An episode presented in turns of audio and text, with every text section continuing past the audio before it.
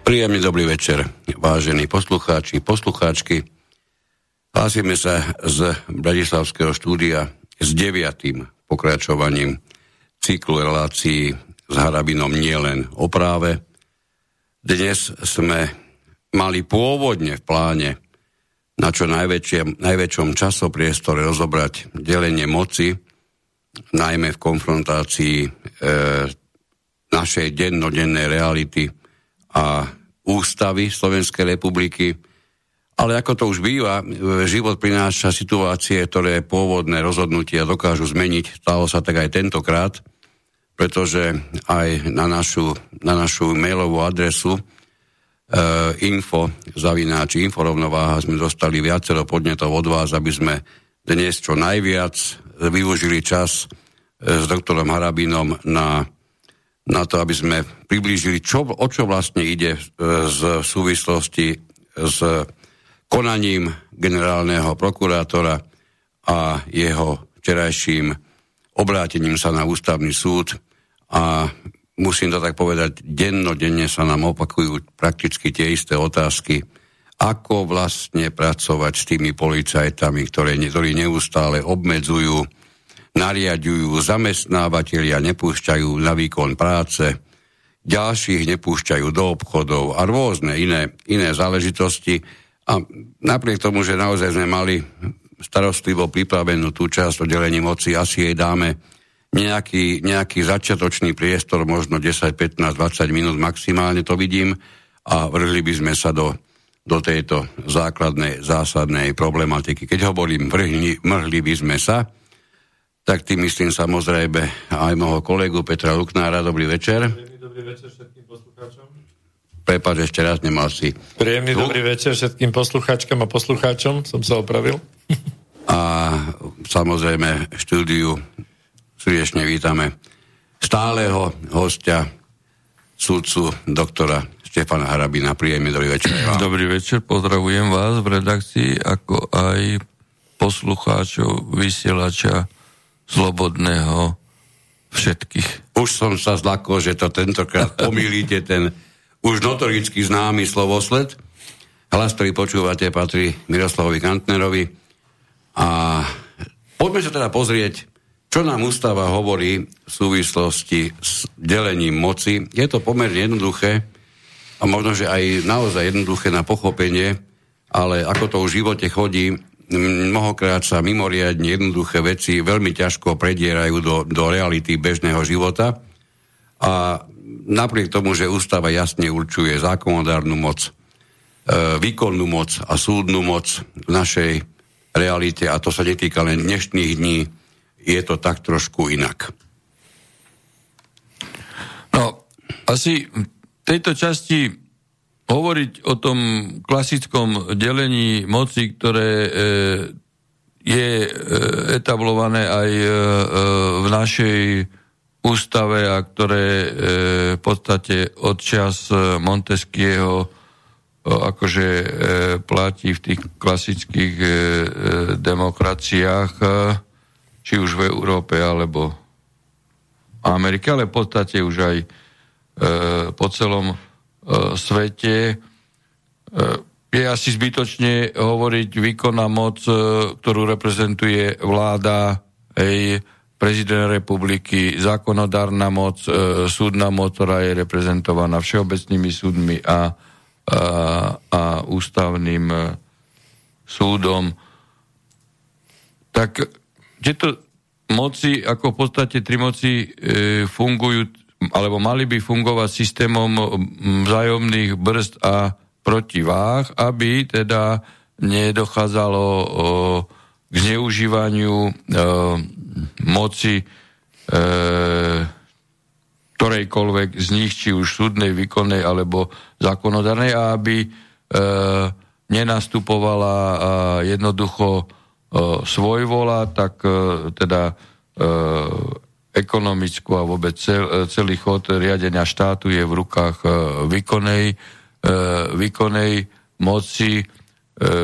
Ona je pravdou, že tu teda funguje akože exekutíva, my sme parlamentný typ demokracie, tak výkonná moc je delená medzi prezidenta a vládu. V podstate u nás platí to, že prezident republiky, ktorý podľa ústavy riadi zahraničnú a obrannú politiku, de facto ešte v prvom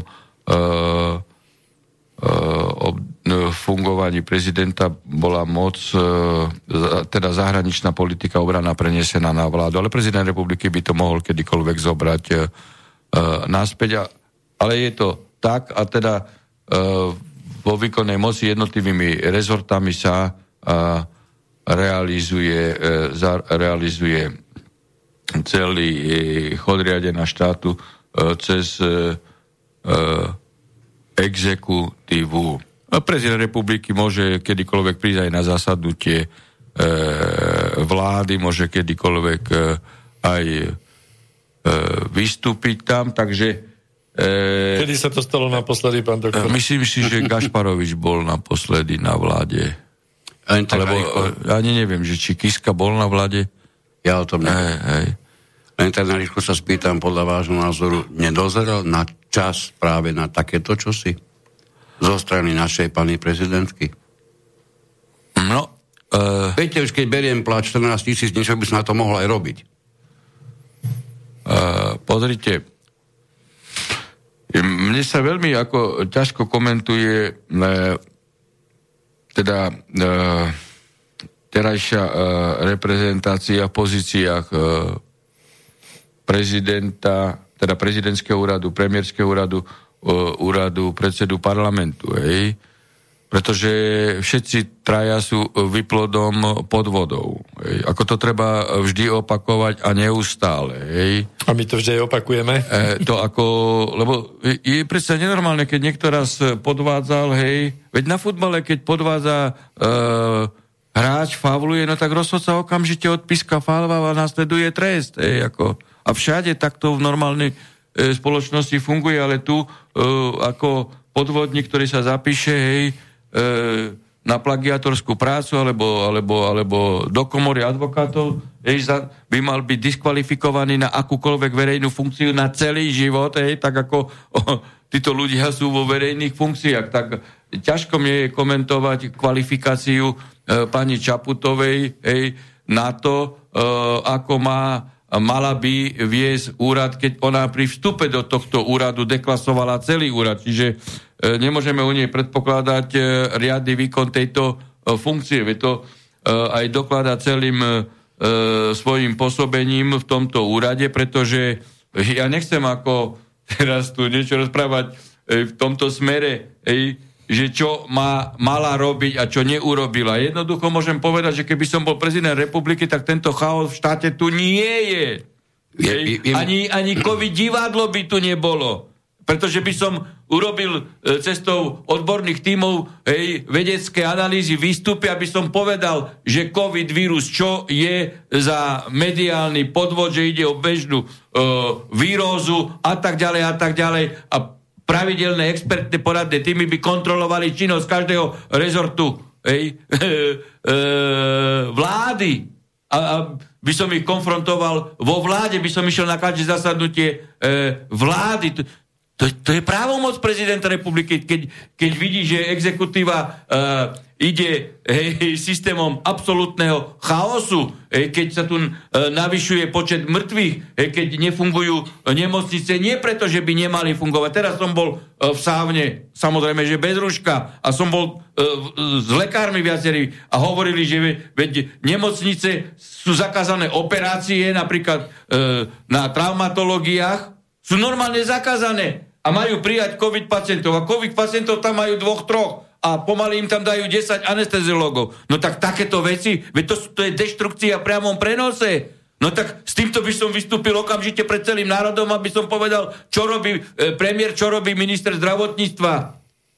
Veď ako, tak mám hodnotiť Čaputovú, môžem jednu vec povedať, že poriadok v štáte by bol nie preto, že by som si atrahoval niečo, čo prezidentovi neplatí. Jednoducho by som si riadne vykonával svoje povinnosti, pretože prezident je tam na to. Prezident nie je marioneta na okrasu.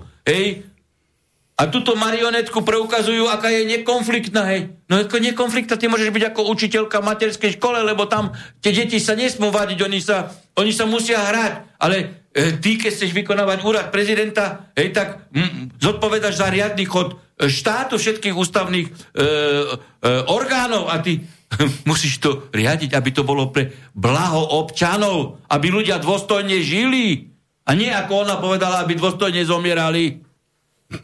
Keď sme už pri tom delení moci, nedá sa to obísť. No ako... Niečo z toho, nehovorím, že konkrétne to, čo ste hovorili, ale niečo z toho, čo sa viac menej očakávalo, sa predsa len napokon takmer, viac ako po roku udialo, kedy ja sa priznám, že ja nechápem, čo bolo potrebné začať vnímať bez akéhokoľvek zásahu, že tejto prezidentke trvalo rok, kým prišla vyzvať pravdepodobne nie celkom zdravého premiéra, aby sa svojej funkcie konečne vzdal. To je niečo tak očividné, čo nepotrebujete mať žiadny mimoriadny úkaz vyrastej na hlave. Keď sa spýtate 100 ľudí, tak vám 150 povie, že takto žiaľ Bohu je. A jej trvá rok, kým príde s jasnou výzvou, aby z toho kresta, v ktorom sedí, pre Boha konečne zmizol. Ja si myslím, že niekto, kto je prezidentom, ako bolo veľakrát vyhlasované všetkých občanov na Slovensku, to znamená aj tých, ktorí to vyše roka jednoznačne vidia, pretože to bolo viditeľné ešte predtým, ako sa stal premiérom, tak títo si zasluhovali pozornosť voči sebe samému výrazne skôr ako až po roku. Pán redaktor, Čaputová tu nesie minimálne 50-percentný podiel viny na tomto chaose, ktorý tu v tomto štáte je.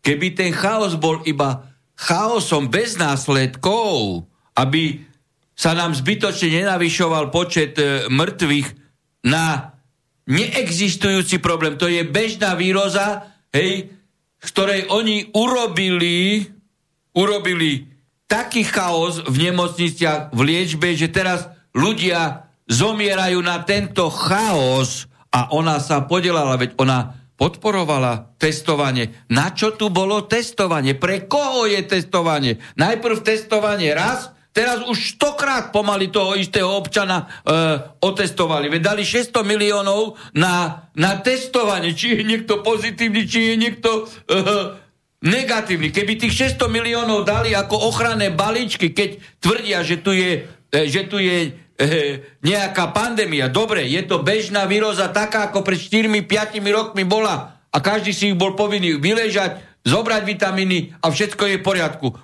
Aj zomreli niektorí ľudia, aj na chrípke, aj predtým, aj teraz.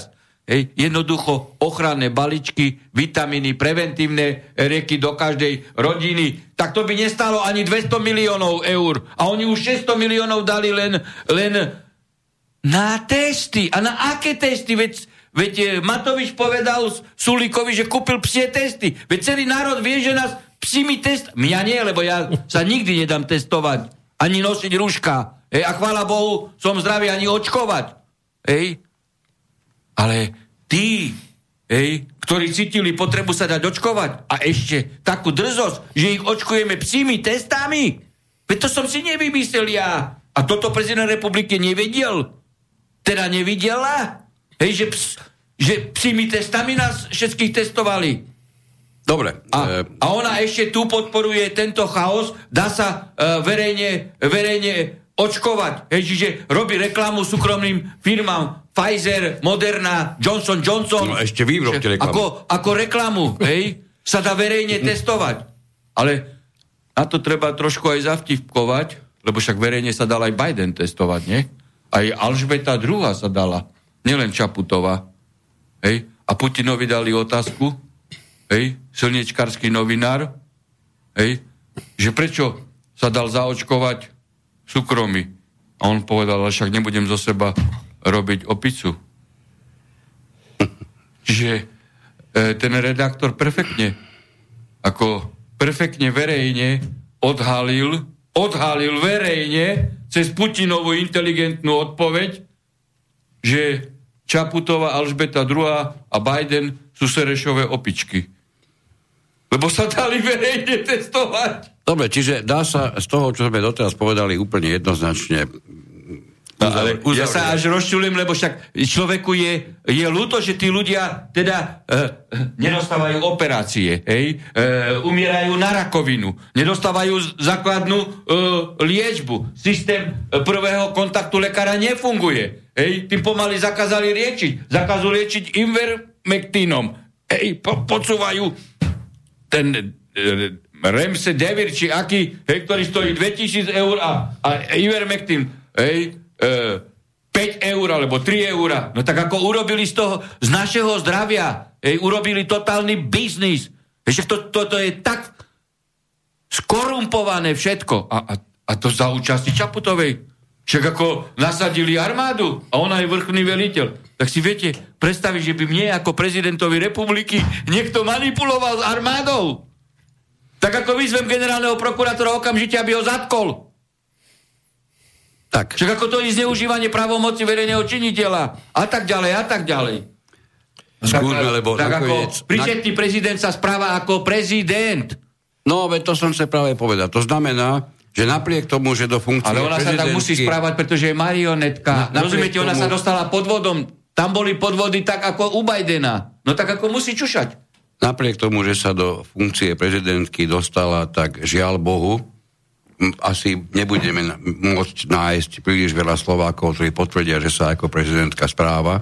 A ja osobne to považujem za vážny nedostatok, pretože presne zastávam aj ja ten názor, že mala výrazne skôr a veľmi vážne zasiahnuť do diania a zrejme by to bolo pre nás, pre všetkých prospešnejšie ako farba jej rúšok a čokoľvek podobné. Ale dobre, pravdu hovoríte. Všetci sme nejakí, hej?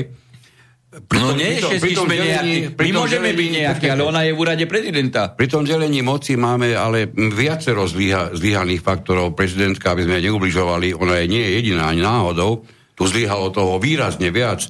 A poslancov necháme ako čerešničky nakoniec. Tu zlyháva súdna moc, tu zlyháva prokurátor, ktorý musí konať bez toho, aby mal akýkoľvek podnet.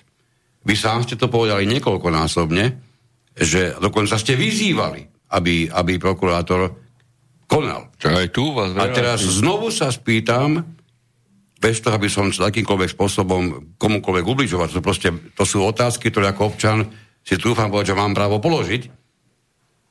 Netrvalo príliš dlho novému generálnemu prokurátorovi, aby si prešiel, keď to poviem teraz, 10 právnych noriem, po preštudovaní ktorých jemu ako vrcholne špičkovému právnikovi musí byť jasné, že to, čo nám tu je predvádzané dennodenne, je v prudkom rozpore s týmito, keby som povedal, iba 10 právnymi normami. Ak vôbec nazveme uznesenie vlády právnou normou, lebo to žiadnou právnou normou samozrejme nie je. Ale aj jemu to trvalo niekoľko mesiacov, kým sa k tomu dostal. Nie, tak trošku neskoro. Takto.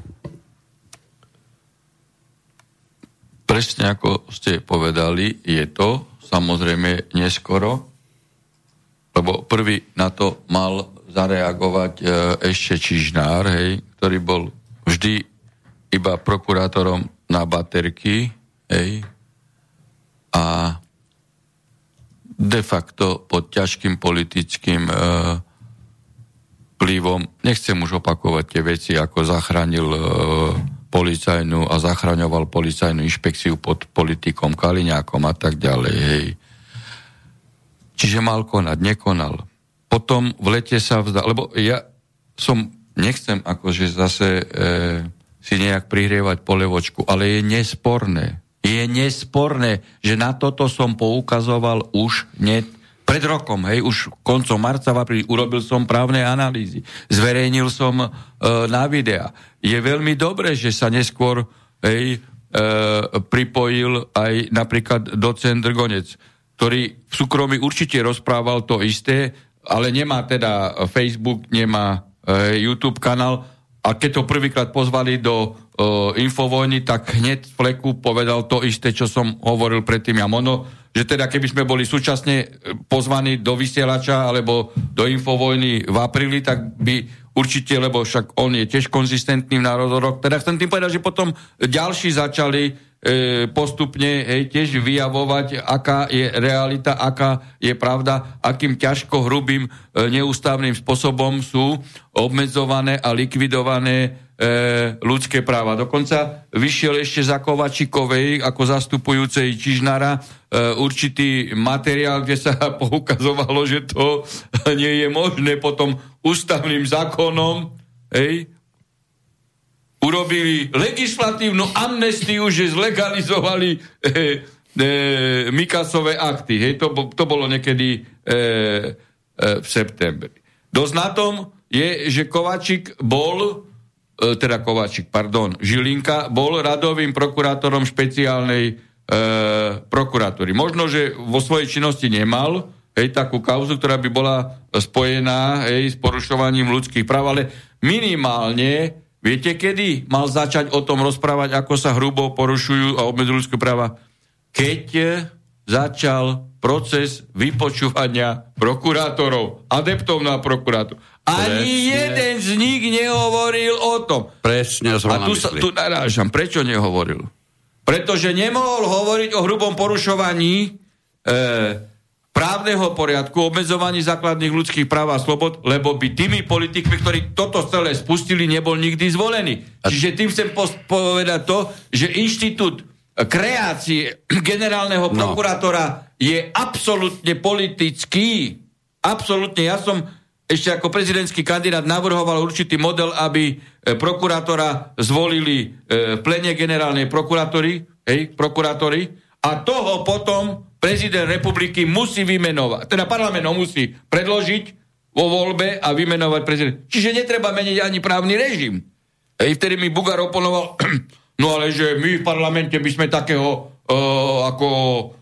čo vyberú si prokurátori, nezvolili. Tak som mu povedal, no a dobre, a ja ako prezident by som vami politického zvoleného nevymenoval.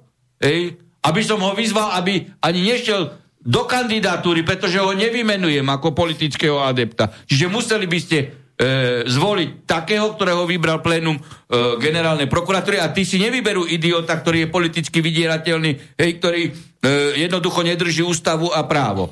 No, čiže dobre, nepovedal to v procese voľby, ale okamžite, ako sa stal generálny prokurátor, tak mal začať hneď s týmito vecmi, mal urobiť okamžite revíziu, lebo je nesporné, a článok 13 ústavy hovorí jasne, že obmedziť základné ľudské práva a slobody možno iba zákonom.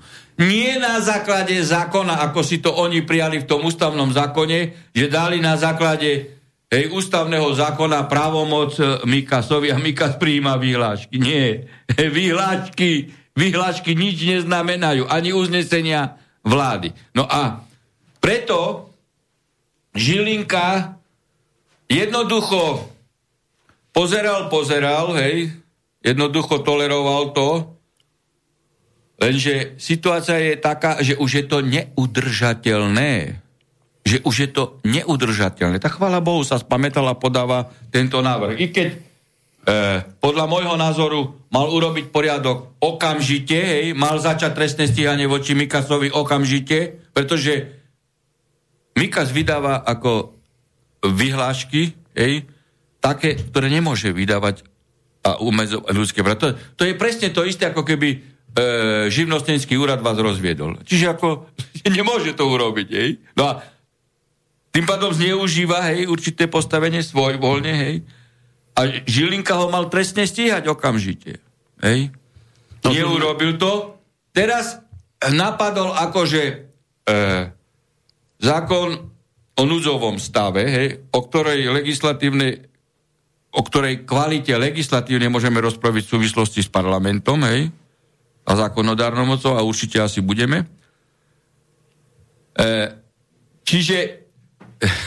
Som chcel ale povedať, že on to ako Žilinka neurobil, hoci urobiť mal. Tak teraz podal návrh o nesúlad zákona o núdzovom stave z ústavu a v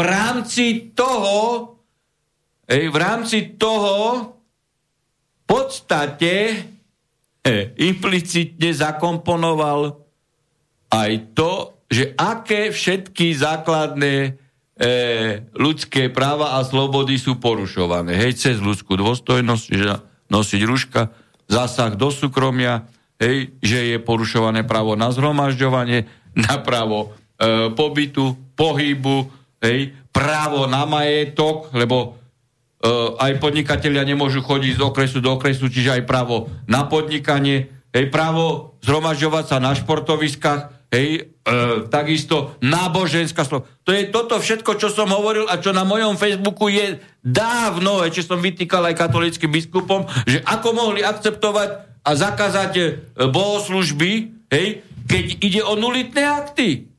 Hej, že to ako nemajú povinnosť akceptovať. No tak teraz toto všetko tam akože zakomponoval.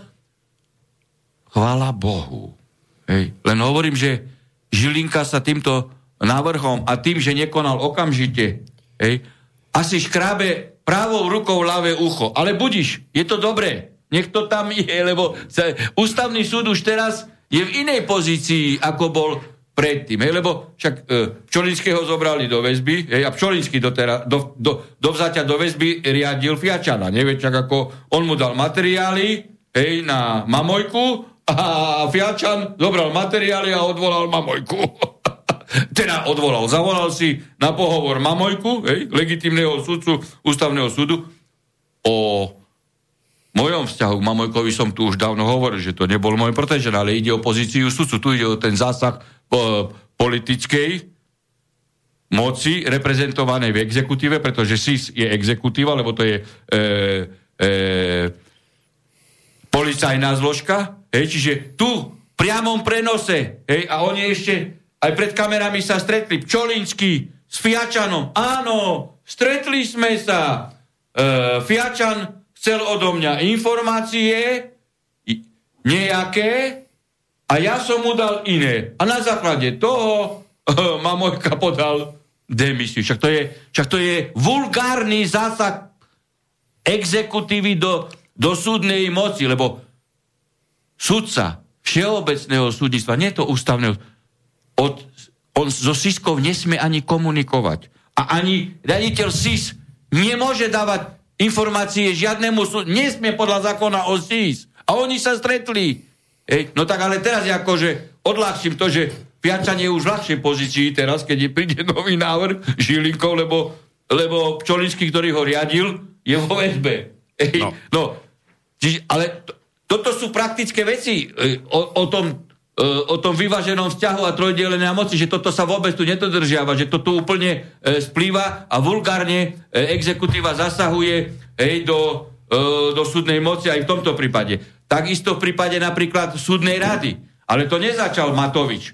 Toto začala Čaputová, že vymenila alebo v súdnej rade máte 9 sudcov, 9 nesudcov a teda 9 nesudcov je, 3 sú nominovaní vládou, čiže politickou mocou, potom parlamentov, čiže tiež politickou mocou a 3 prezidentom, čiže exekutívou.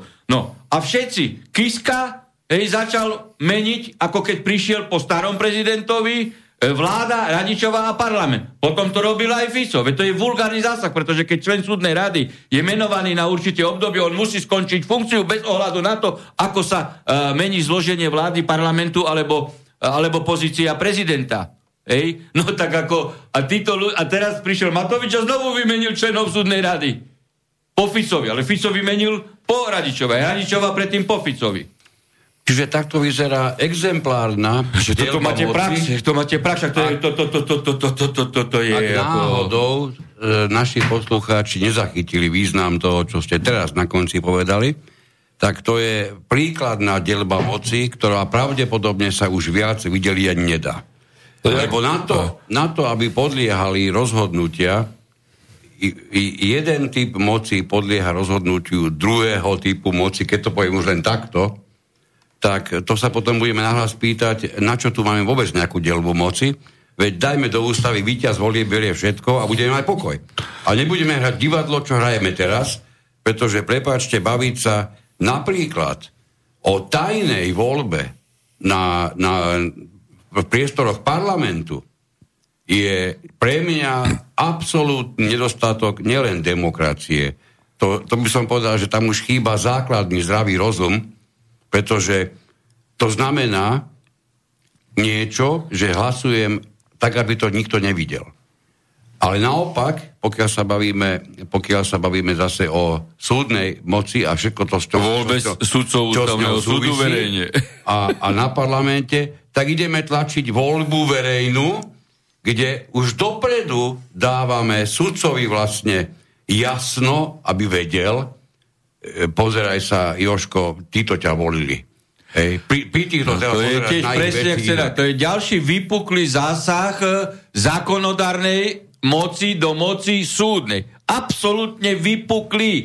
A navyše ešte znefunkčujúci činnosť ústavného súdu. Pretože keď ten sudca vie, kto ho volil, kto ho nevolil, ten sudca, ktorýkoľvek, či už v zostave cez plénum ústavného súdu, alebo v senátnej trojčlennej zostave, môže byť nejaká kauza, aj poslanca, a automaticky tento sudca je vylúčený, pretože má vzťah k tomuto poslancovi, lebo on vie, ako sa voči nemu zachoval, čiže má osobnú väzbu.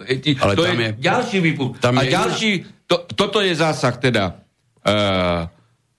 zákonodárnej moci, lebo poslanci do moci súdnej, ale máme aj zásah, a tu v terajších podmienok, lebo doteraz to takto nebolo, Matovičovských podmienkach, ako výkonná moc zasahuje do moci zákonodárnej. To je úplne atypické, to je cez ten zákon o núdzovom stave. Tak. Ktorý teda príjmu. To si ešte poviem presnejšie. Tomu sa budeme speciálnejšie venovať, lebo to je v rámci tiež. Áno. To je v rámci zásahov. Ale aj do súdnej moci, lebo zásah do ústavy v zmysle toho, že ústavný súd nemôže rozhodovať súlad ústavy so ústavným zákonom. Súlad ústavného zákona s ústavou. Teraz ako prijali ako... Áno, to máme tu. Lebo tu bol v minulosti a opodstatnený nález, že keď parlament príjme ústavný zákon, ktorý je v rozpore s podstatou ústavy, tak ústavný súd to môže zrušiť, čo je tak logické. A teraz odobrali túto právomoc ústavnému súdu.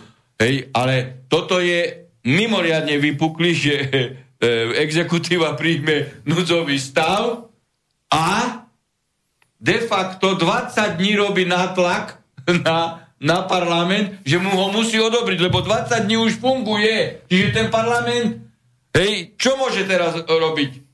Keď 20 dní už to funguje.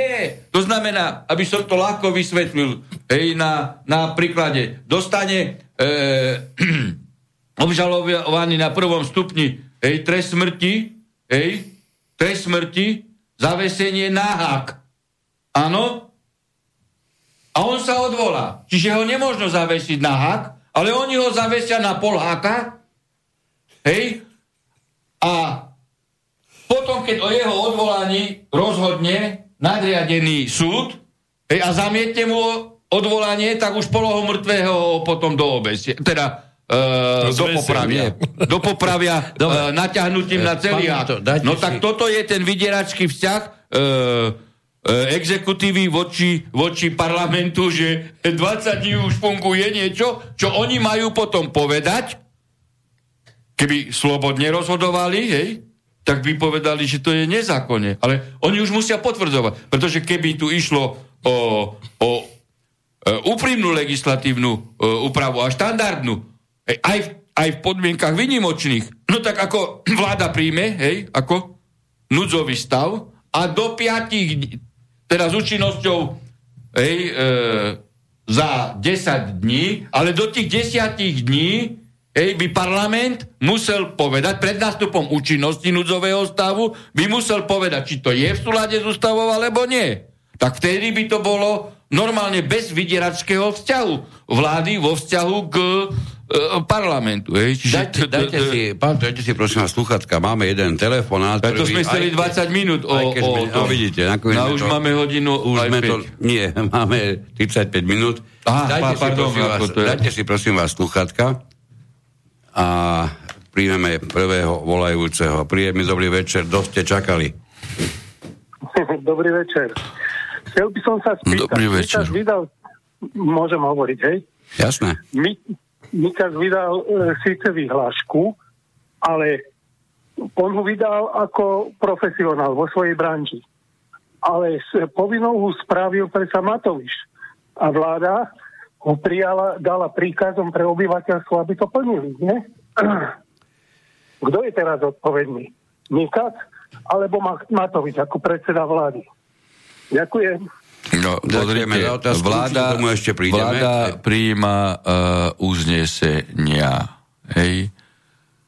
A Mikas na podklade toho akože pomileného ústavného zákona, hej, prijíma vyhlášku, ktorou obmedzuje, hej, pohyb, pobyt z okresu do okresu, ukladá povinnosť nosiť rúška a ďalšie tie, a zhromažďovanie, čo teraz Žilinka napadol, hej. Čiže v podstate zodpovedný je on za vydávanie toho, hej, na čo a s ukladaním povinností, s obmedzovaním základných ľudských práv alebo likvidovaním ľudských práv a slobod, lebo obmedziť základné práva, ktoré tu sme už vyrátali a ktoré ich vyrátal včera aj Žilinka do tohto návrhu, možno iba zákonom. Zákonom, nie vyhláškou. Preto hovorím stále, sú to nulitné právne akty, hej, pretože živnostenský úrad nemôže rozviesť manželov ani nemôže uložiť trest odňatia slobody za krádež. Hej. No a preto policajti nemajú žiaden právny základ, na podklade ktorého by niekomu ukladali pokutu ani úrady verejného zdravotníctva. Preto policajt, keď by vás zastavil, tak sa ho spýtajte, akého protiprávneho konania som sa dopustil, povedzte mi zákon a jednoducho neobmedzujte moju osobnú slobodu, lebo páchate trestný čin zneužitia pravomoci verejného činiteľa. Žiadnu pokutu vám nezaplatím a podávam na vás trestné oznámenie za zneužitie pravomoci verejného činiteľa. Veď už, keď som to tvrdil sám, tak som bol sám. Možno ste tomu nemuseli veriť, ale potom sa pridali aj docent Drgonec a ďalší právnici. Ale včera Žilinka, veď Žilinka to dal na papier, hej, že toto, čo sa deje, že je neústavné obmedzovanie základných ľudských práv, čo ja hovorím v inej podobe už rok. A teraz to dal aj Žilinka na papier. Tak som zvedavý, hej, či sa nejaký policajt objaví na Slovensku a povie, že Žilinka v tomto návrhu klame. Pán doktor, ja by som sa lebo tu sme už v tejto tu treba takto ukludniť ľudí, ale aj policajtov. Keď to policajt robí, tak pácha trestnú činnosť. Však to tvrdí generálny prokurátor. Ja by som sa skľudnil, pretože ono to môže vyzerať tak, že generálny prokurátor mal príliš horúci zemiak vo svojich rukách a on ho prehodil teraz na ústavný súd a otázka je, že čo urobí s tým ústavný súd. To budeme naozaj možno veľmi prekvapení. Dúfam, že príjemne. Ale tu ešte možno k tomu poslucháčovi, ktorý sa pýtal na tú zodpovednosť. Mňa tam zaujíma ešte jeden fakt. Mikas je zaviazaný v uzneseniach vlády. To, čo vláda sa uzniesla obmedziť, tam je to v uznesení, posledné uznesenie 169 napríklad. A zavezuje trebárs Úrad verejného zdravotníctva k tomu, aby to zapracoval do vyhlášky. Čiže ak, tu je tiež istým spôsobom vydieranie na šéfa úradu verejného zdravotníctva, na Mikasa, pretože oni ho zaviažu to, k čomu sa uzniesli, aby on zapracoval do vyhlášky. A on to zapracuje a podpíše sa pod to. Pán redaktor, mám sa ako nad tým smiať?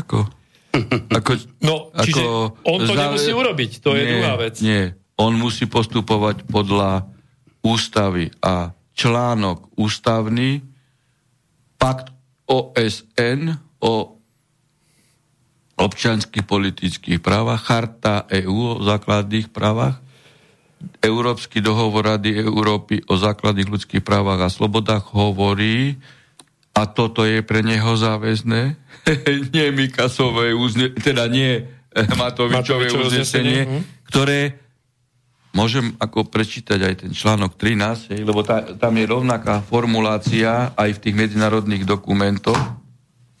Máme tu. Hej. Iba zákonom. A to hovorí ústava a on je viazaný ústavou, nie uznesením Matoviča. To je zdrab papiera.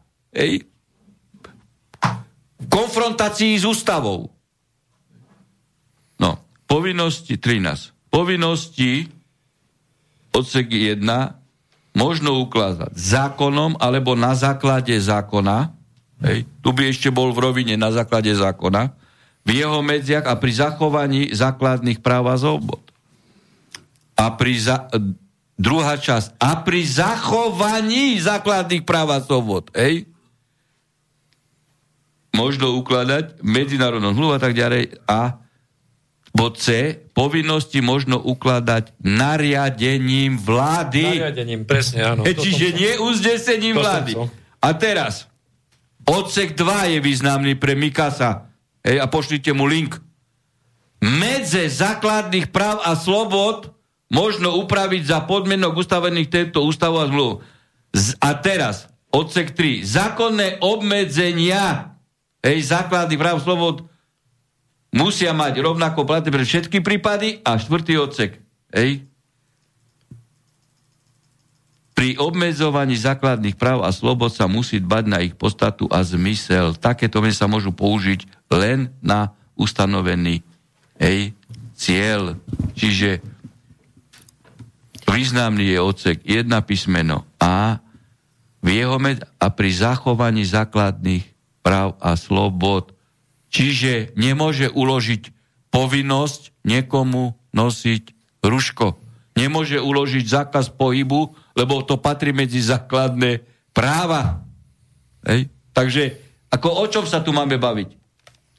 Čiže jedine zákonom by to mohli spraviť, samozrejme. To nechcú spraviť, alebo nariadením, ale ani nariadenie vlády k tejto veci nebolo. Nemáme žiadne, máme iba uznesenia. Hej? Čiže oni sú si vedomí, že keby to teda, to je otázka, keby to chceli naozaj urobiť vážne, tak to spravia formou nariadenia. To bude záväzné, áno?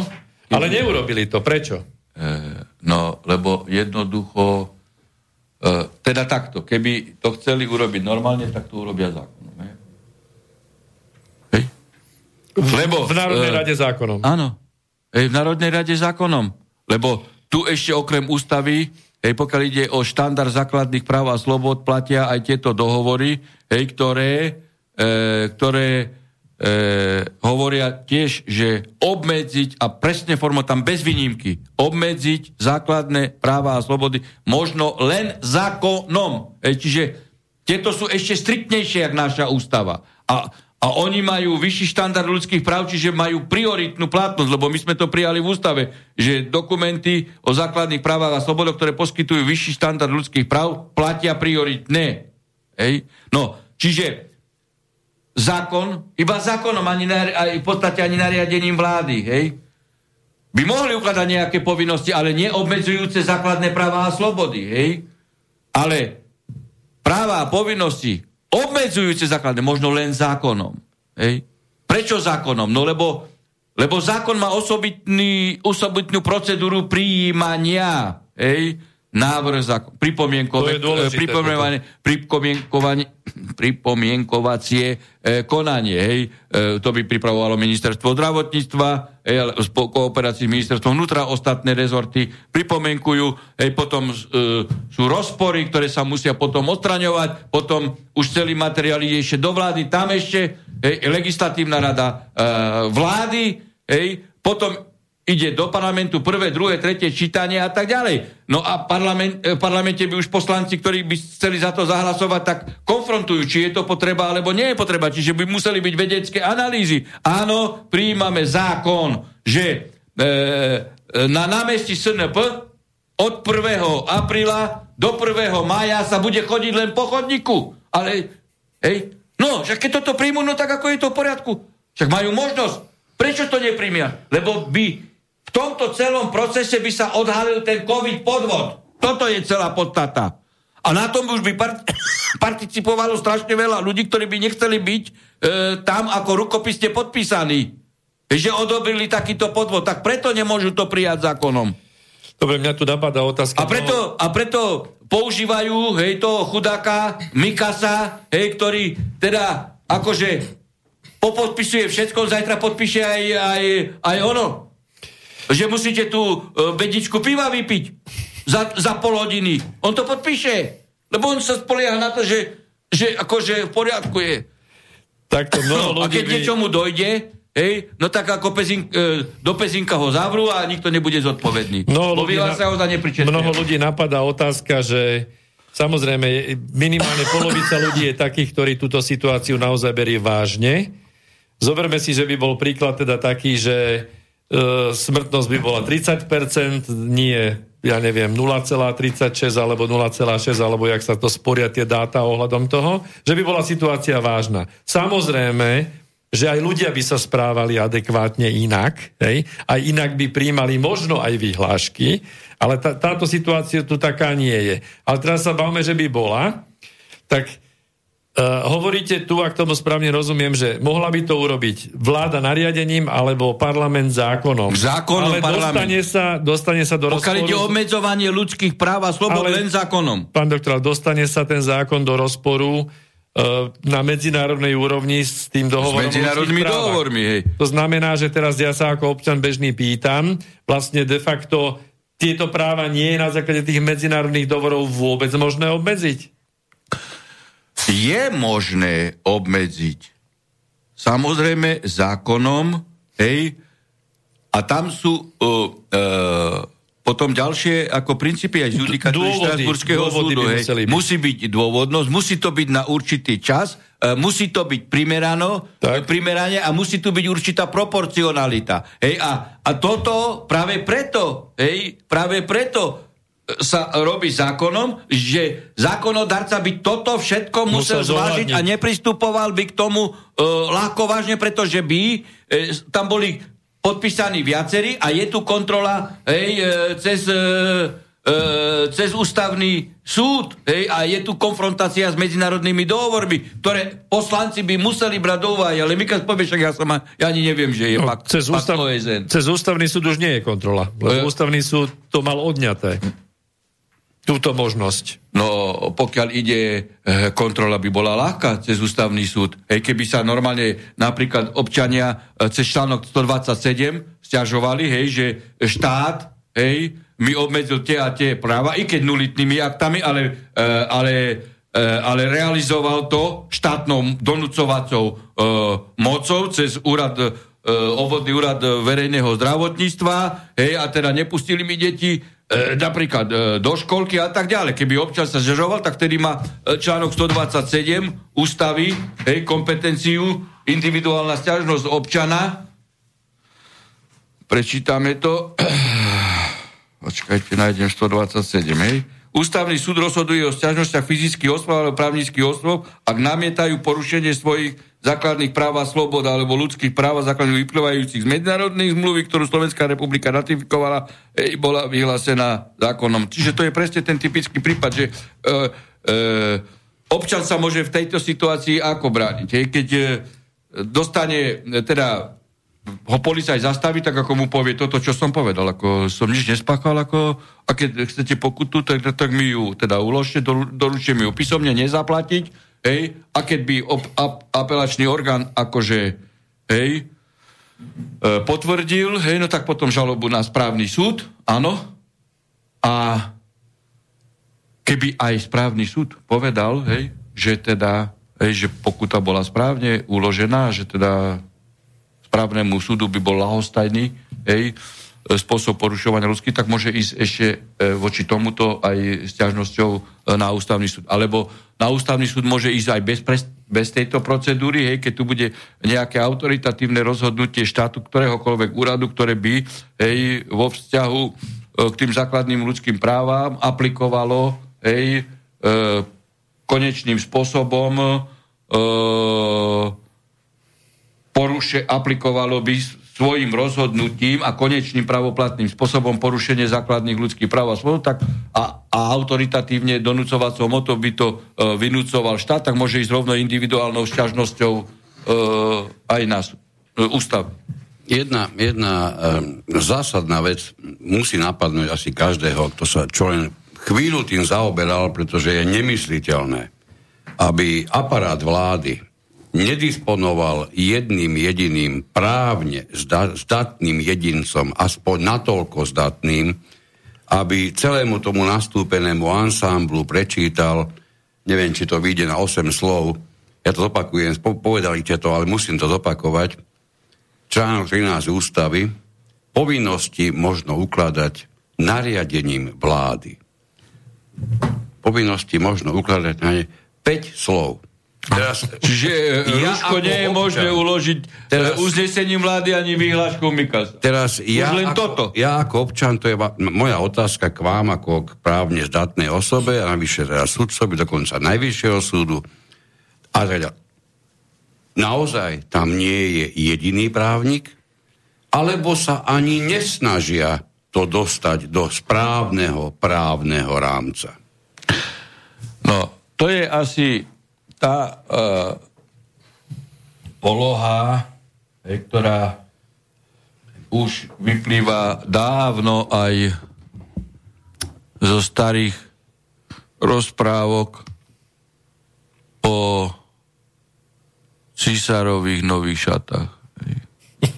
Ako, tam sú ľudia, ktorí no ináč to ako sa nedá nazvať, ako oni vedia, že sa to porušuje, ako mnohí, ktorí tam sú na týchto legislatív.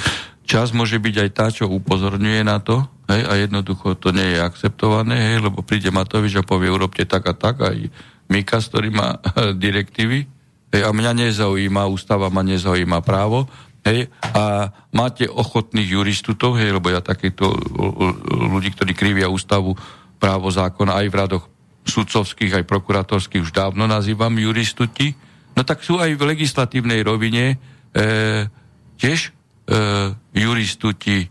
Hej? No a to je do tej polohy, až kým potom hej, normálne dieťa nepovie, že ako však, ale císar je nahý a všetci však, ako má nové šaty. Hej? No tak sa správajú hej, títo ľudia hej, voči legislatívne holému Matovičovi, hej, aké má pekné šaty, on je pekne oblečený. Takže to je tá rovina. A doteraz to toleroval aj Žilinka. Žilinka si, ako chvála Bohu, uvedomil, hej, že čo sa deje a že ten stav už je neudržateľný. A on je generálny prokurátor. Hej, oni prichádzajú a odchádzajú. To je to, čo som hovoril. A vidíte, aká je krehká teraz vláda a politická situácia, hej, že o 3 dní títo tu nemusia byť. A Žilinka si začal uvedomovať, ale ja tu mám byť 7 rokov. A teraz nastúpi doba poriadku, spravodlivosti, stability. No kde ty si bol? Kde ty si bol, Žilinka? Keď si ako toleroval, hej, keď si toto toleroval, hej, a ty si prečo nevydal zatýkače na nich? Nebude. Rozumiete? A to isté, preto ja tvrdím, že aj ústavný súd teraz vyhovie tomuto návrhu, lebo už videli, hej, no, to je asi taký, by som povedal, špekulatívny spôsob výkonu funkcie sudcu prokurátora, hej, pretože sudca nemôže robiť kompromisy s ústavnosťou a zákonnosťou. On musí ju aplikovať za všetky okolnosti, všetkých pomerov. Nemôže ako taktickým spôsobom hej, teraz ešte nie, potom vyčkám, hej, a potom sa to oslabia, potom.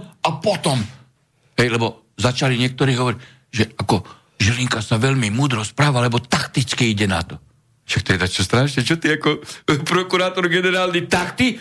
On používa takty. praktiku na aplikáciu ústavnosti a neústavnosti. Ale aj tak hovorím, že lepšie neskôr ako nikdy. Chvála Bohu, že podal tento návrh. Ale on je výsledkom, ako niektorí politickí komentátori to nazvali, že taktizuje a je to veľmi dobre, lebo taktizuje a môže niečo výsť. Ty ako generálny prokurátor a sudca, alebo vôbec ktorýkoľvek, ty nemôžeš taktizovať, ty nemôžeš robiť kompromisy s ústavou, taktické kompromisy, dočasne, nedočasne. To je politika. To je presne tak, ako... Ale to je výsledok kreácie, jeho funkcia je výsledkom kreácie politických hier v parlamente. No. Máme ešte jeden telefonát. Ale oddychneme aj, nie? Príjemný dobrý večer, pred prestávkou dáme ešte jeden vám priestor. No. Dobrý večer. Dobrý večer. Jozef, z Volíča, poslucháč. Zdravím vás do štúdia aj pána Harabina. Dobrý večer. Ja mám takú otázku, že na videách, čo sa týka akože policajtov, keď robia nejaké zákropy, tak sa začínajú vo veľkom, či už tu na Slovensku alebo v Čechách, poháňať voľakým policajným zákonom. Čo má s týmto nejaký policajný zákon spoločné? No nič. Nejakú pokutu? No nič. Idú pokutovať ľudí a proste uháňajú sa policajným zákrokom, teda zákonom. Tak vy mu povedzte, že nech radšej si pozrie svoju služobnú prísahu podľa toho policajného zákona, ktorá mu hovorí, že je povinný dodržiavať ústavu a zákony a nie Mikasové vyhlášky a uznesenia vlády. Ako nič iné, len podajte okamžite na neho trestné oznámenie. A keby vás dotiahol na políciu, tak do zápisnice akurát podávam trestné oznámenie na vás, že ste porušili moju osobnú slobodu. Hej. A ukážte mi paragraf zákona, na podklade ktorého vy chcete tak ukladať pokutu. A to musí byť zákon prijatý parlamentom, nie policajný zákon. Zákon, ktorým sa obmedzuje ľudská dôstojnosť udelením povinnosti nosiť rúška. To nie je policajný zákon. Policajný zákon neuklada povinnosti a obmedzenia ľudských práv občanom. To bez toho, aby ste študovali policajný zákon, tak to môžete konštatovať rovno. Policajný zákon upravuje služobný pomer policajtov a iné dôchodkové náležitosti a vzťahové otázky a tak ďalej.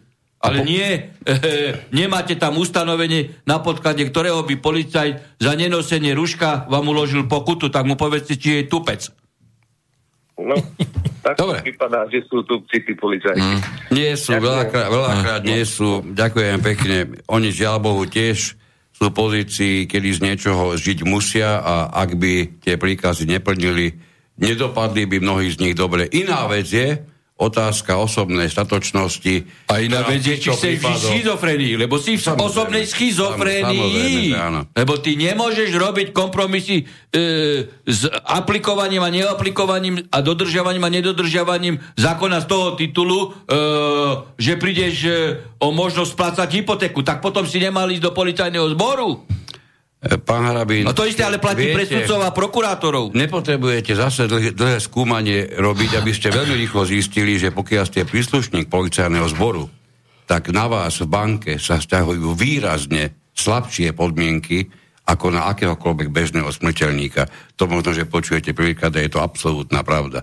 Čiže tu máte ten dôvod, prečo mnohí z nich sú žiaľ Bohu s hypotékami. Dáme si pesničku, aby sme to nechali aj ľuďom trošku stráviť. Pomenieme si ňou na včera zosnulú Anu Hegerovú, pretože to v každom prípade samozrejme táto mimoriadna umelkyňa zaslúži. Tak už je tady čas,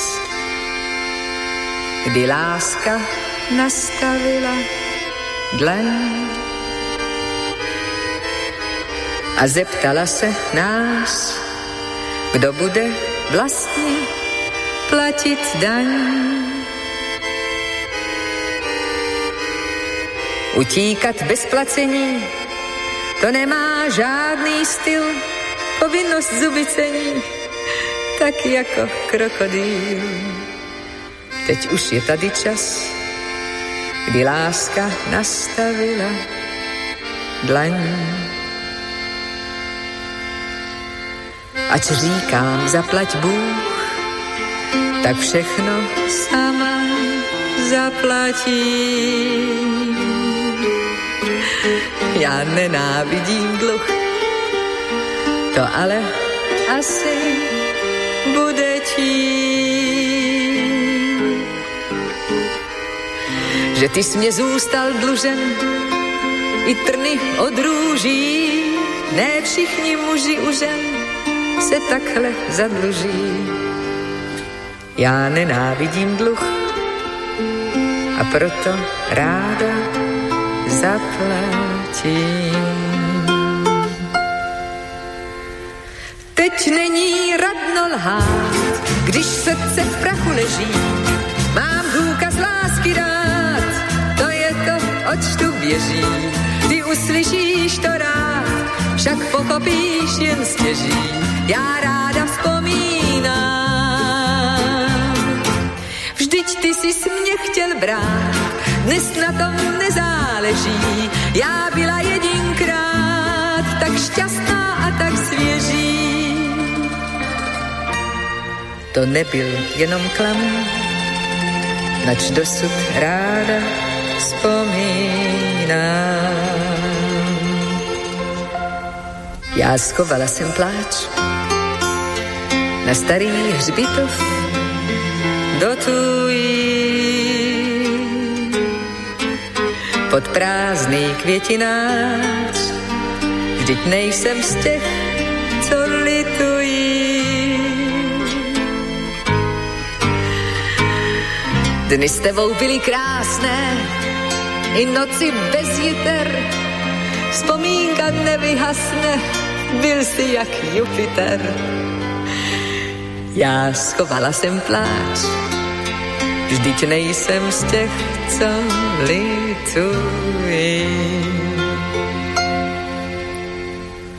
Teď není radno lhát, když srdce v prachu leží. Mám důkaz lásky dát, to je to, oč tu běží. Ty uslyšíš to rád, však pochopíš jen stěží. Já ráda vzpomínám, vždyť ty jsi mě chtěl brát, dnes na tom nezáleží. Já byla jedinkrát tak šťastná a tak svěží. To není sebeklam, já pořád ráda vzpomínám.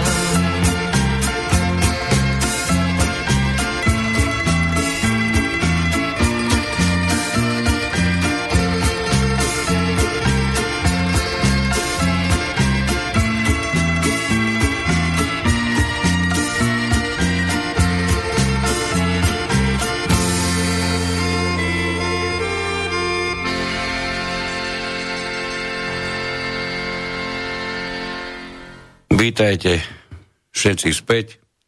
Máme 9. pokračovanie cyklu s Harabinom nie len o práve.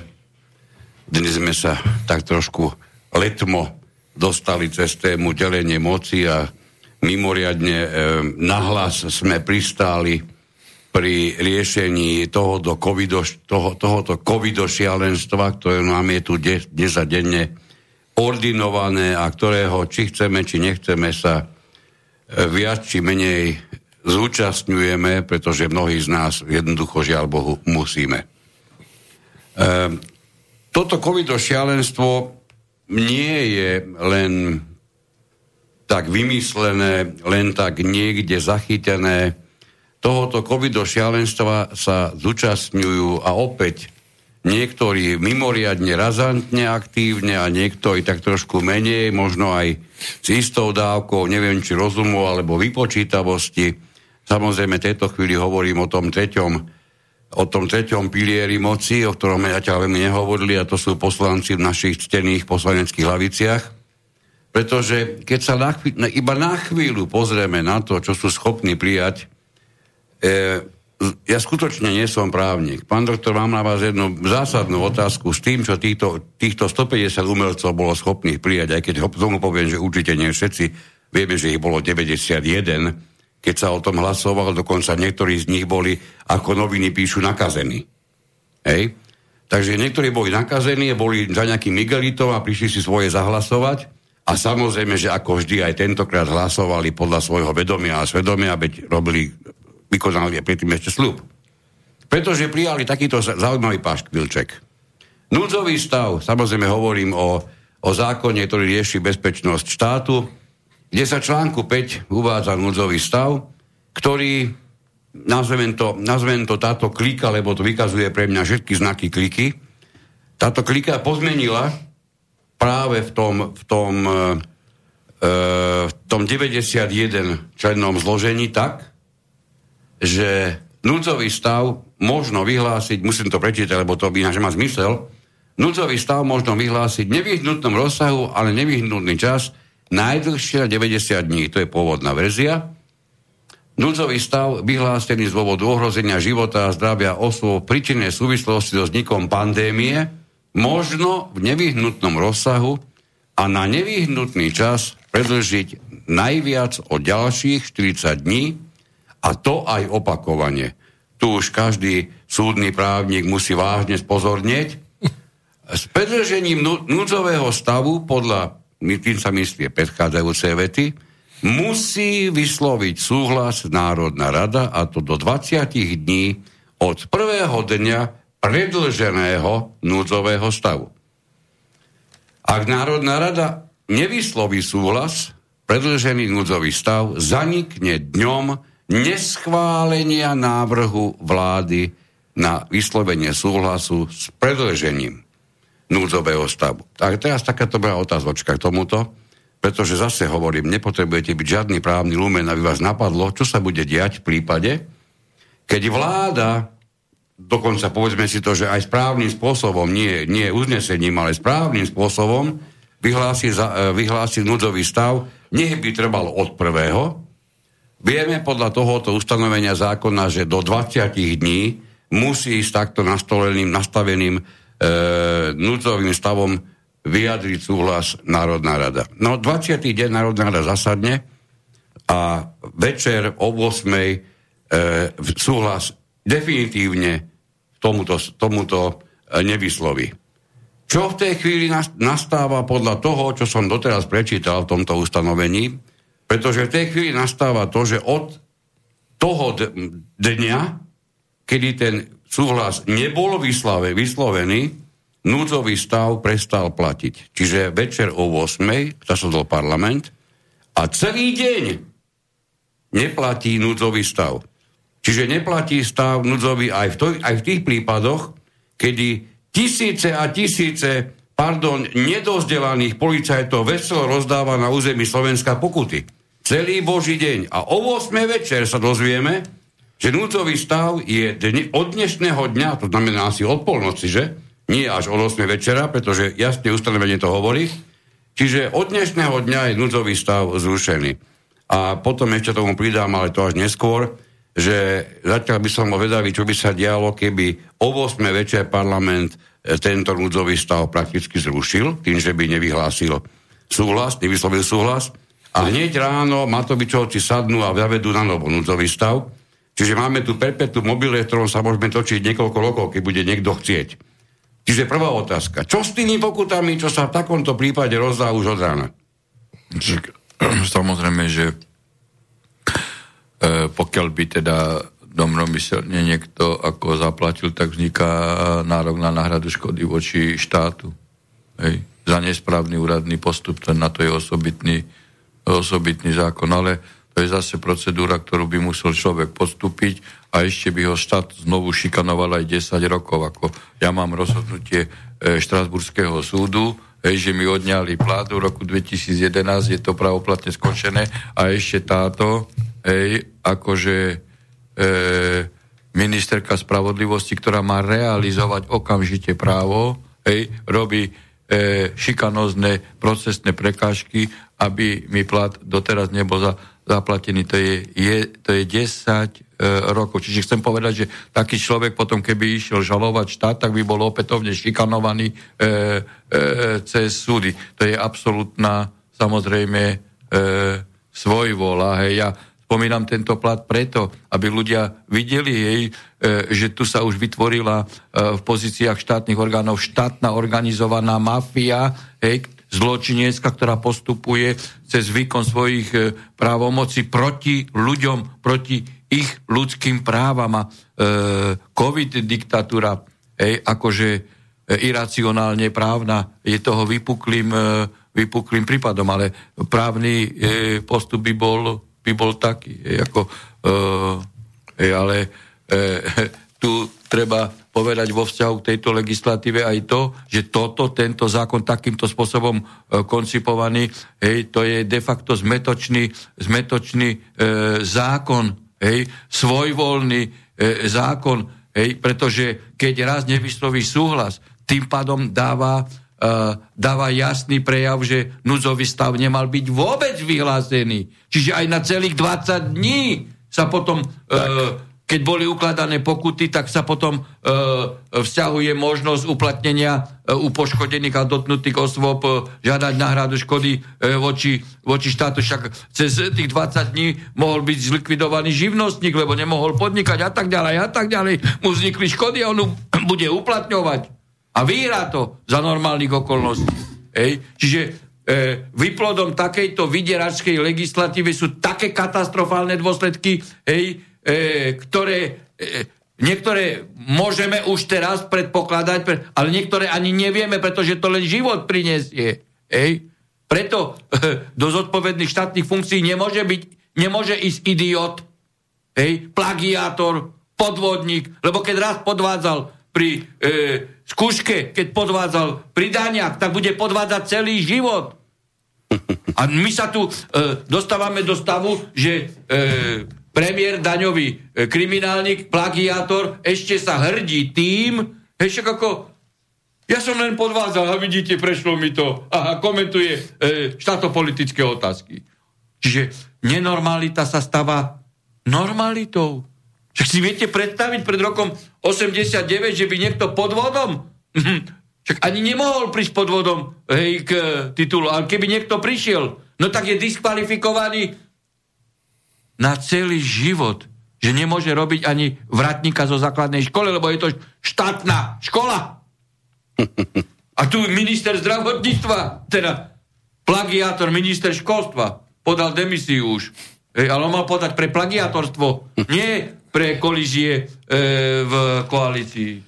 Pán doktor, ja mám takú otázku, možno jednoduchú, ale určite osožnú.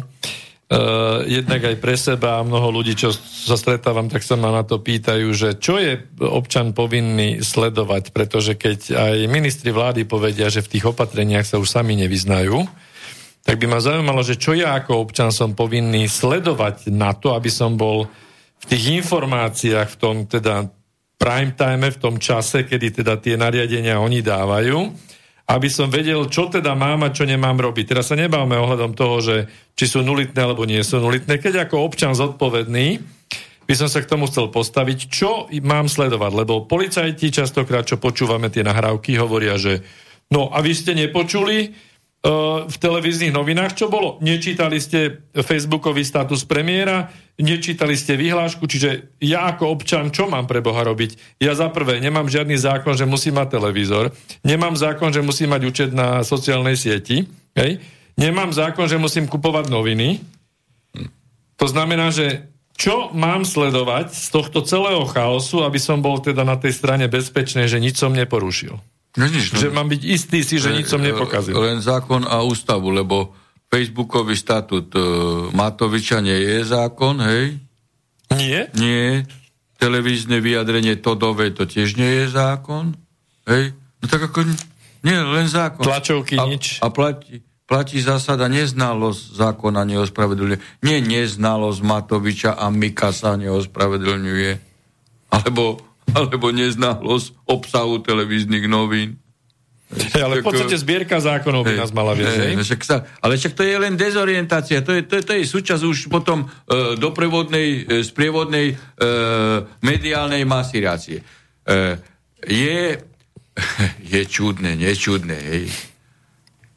Keď si zoberte, by ste robili nejaký prieskum a aj u ľudí, dajme tomu, s inteligenčným kvocientom, hej, ako vysokoškolských vzdelaných, tomu by si ich považovali za umných, znalých, rozhľadných. Pri tejto ročnej masirácii mozgov, hej, si zoberte, že nič iné, ja nepozerám televíziu, ako, keď chcem urobiť si prehľad správ, tak si v internete nájdem, hej, správy, ale zo všetkých prameňov, aby som bol orientovaný. Ale keď ten človek nepoužíva takto internet a je odkazaný len na vypnúť knoflík, teda knoflík je český, hej, rádio, teda gombík, tu vidíte, kedy čechizmy boli sugerované a niektoré veci ostali. A toto by ako, že nahráva, že keď ten človek dennodenne, od rána do večera, či je v automobile, či je v práci, či je teda doma, buď televízor, alebo rádio, a toto a dennodenne to isté. COVID, očkovanie, testovanie, juhoafrický vírus, teda mutácia, brazílska mutácia, britská mutácia, toľko mŕtvych, pohrebné služby nestihajú, nemocnice sú obsadené, tam upierali 8 mŕtvych, 23 bolo očkovaných. Čudujete sa, že pod takouto masiráciou aj normálne inteligentný človek jednoducho zhlupne? Že potom má ten knoflík. No to je presne táto masirácia, hej, ktorú tu produkoval niekedy Goebbels, hej, a mnoho ľudí uverilo aj tomu, hej, že nakladanie Židov do koncertákov bolo správne. Že to je presne v tej istej. Hej, a keď ich hnali do plynu, tak asi to tak má byť.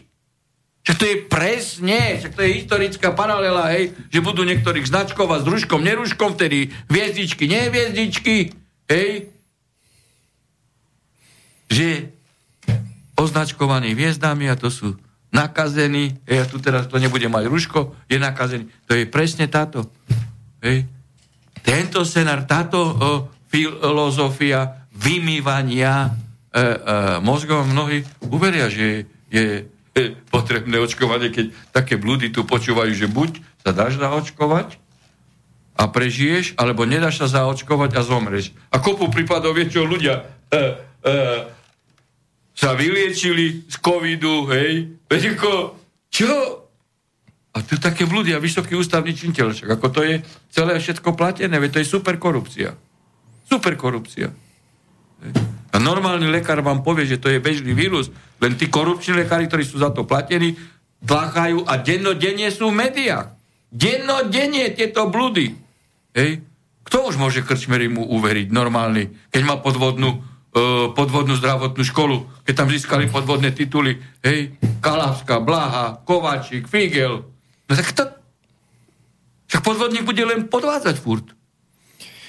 Čiže stretávame sa tu vlastne tiež s tým istým, že celý princíp funguje na zisk a na peniaze, a teraz ešte, ale sa to týka samozrejme aj zákona, lebo existuje aj zákon, kde verejní činitelia môžu byť postihnutí v prípade, že pôsobia v reklame, povedzme to tak, dokonca aj slovo reklama v jednom zo zákonov existuje, že verejný činiteľ nemá svoju tvár a prípadne svoju osobu prepožičať do reklamy. Dá sa, dajme tomu, to vyjadrenie pani prezidentky v Vakcína je sloboda, alebo aj ostatných verejných činiteľov. Prípadne na poslednom vyhlásení pani prezidentky bolo, že vedľa nej stali zástupcovia firiem, ktorí darovali 3000 oximetrov. To je podľa vás... Ako vypuklejší prípadne môže byť, že propagovala ich výrobky. Veď ja som o tom natočil osobitné video. Veď tak. Ako tam je zákon o konflikte záujmov, ktorý vyratúva presne funkcie, ale podľa môjho názoru reklamu nemôže robiť žiadny štátny zamestnanec, to ani sudca, ani prokurátor, ani policajt, ani vojak. Hej, to je vylúčená vec, lebo je zamestnanec štátu. Pamätáme sa, keď súkromné firmy denník N mal v ústach bývalého premiéra Pellegriniho, že sa viezol na traktore nemenovanej značky a rozoberali košek. To bola reklama. Poriadku, samozrejme, že bola. V poriadku. Ale teraz toto je tiež reklama. Oveľa vypuklejšia. Hej? Oveľa vypuklejšia. Hej? Teraz sa nepíše. Hej. Vakcína je sloboda. Máme asi neskutočne vysoké množstvo mailov a nebudem hovoriť, no vidíte, o to je. Jak vždy. Poprosím vás jednu zásadnú vec do budúcnosti, vážení poslucháči, dohodnime si pravidlá hry, že nedá sa prečítať mail, ktorý má takmer rozsah 1 až 4. To po nikom nemôžete chcieť, takých je tu minimálne 20. To sa proste nedá, to by sme tu boli do rána a ešte stále by sme neskončili. Takže musíme sa naučiť niečo vyjadriť, to je úplne fantastické, že vyjadrujeme, ale musíme nájsť spôsob, ako to vyjadriť slučne. Tak, poďme. Máme tu dokonca ešte návrat k oným neblahým časom pána na bicykli a bombardovaniu teda ešte Jugoslávie. Takže toto z úctou Tibor z Martina. Pred rokom som položil otázku úplne identickú. Pán Harabin vtedy odpovedal, že popísaná vec sa dovtedy neriešila a stojí. Vzhľadom na aktuálnosť dátumu kladiem otázku znova. V roku 2017 podal pán Harabin podnet na Mikuláša Dzurindu a ďalších členov vtedajšej vlády, ktorí hlasovali za povolenie. Nepodnet, trestné oznámenie, nepodnet, trestné oznámenie. Jasné, ktorí hlasovali za povolenie preletu bombardérov NATO cez územie Slovenskej republiky, čím sa mali dopustiť trestného činu napomáhania vojnovému zločinu. Vyšetrovateľ doktor Macák v júli 2018 tento podnet zamietol. Následne pán Harabin podal návrh, aby uznesenie bolo zrušené a aby bol vydaný pokyn vo veci konať znovu. Bolo podané trestné oznámenie na vyšetrovateľa Macáka za úmyselný trestný čin zneužitia právomoci verejného činiteľa. Predpokladám, že je nemožné, aby vec k dnešnému dňu nebola doriešená. Môžete teda objasniť, ako bola doriešená? Treba povedať v tejto spojitosti jednu zaujímavú vec, ale nakoniec sa dostanem aj k tejto odpovedi. Včera ma totálne ako zarazila, prekvapila, už asi ani neprekvapila, tlačovka ex-premiéra Fica, ktorý ako s pohoršením si pripomenul výročie vraždenia Srbov v marci 99 a že to je ako bez rozhodnutia Bezpečnostnej rady 2000 mŕtvych. Viete, ja bol som členom Ficovej vlády a však už viackrát som tu rozoberal príčiny odchodu z tejto vlády, keď som zistil tú farizejskú politiku premiéra Fica v sociálnych otázkach, ale aj v iných, a justičných a tak ďalej, že už za jeho éry, však on pretlačil znanovo špeciálny súd, zriadil NAKA a tak ďalej a policajnú inšpekciu pod ministrom vnútra. Ale Fico bol súčasťou vládnej koalície ešte v tom čase ako člen SDL, lebo to bolo pol roka od volieb 98 a to bolo v marci 99. A vtedy ako neprotestoval proti vraždeniu Srbov. Ja som vtedy ako predseda Najvyššieho súdu prvýkrát bol na návšteve v Srbsku a som vystúpil v srbskej televízii a to ešte bolo koncom roka 98, že pokiaľ by teda bolo bombardovanie, takže je to porušenie všetkých noriem medzinárodného práva. Som bol vo funkcii predsedu Najvyššieho súdu. A som sa nebal toto jednoducho povedať. A on bol poslanec. A neprotestoval, že vláda Dzurindova. Teraz si spomenul, a dokonca jeho minister vnútra a jeho generálny prokurátor s mojím trestným, keď som už apeloval viackrát na jedným fronte, že treba trestne stíhať a Fico a spol to všetci brzdili, tak mi došli nervy a som v 17. roku som oficiálne poslať na generálnu prokuratúru na podateľňu spolužiaka. A spolužiak to má na svedomí, že všetko sa vždy odkladalo.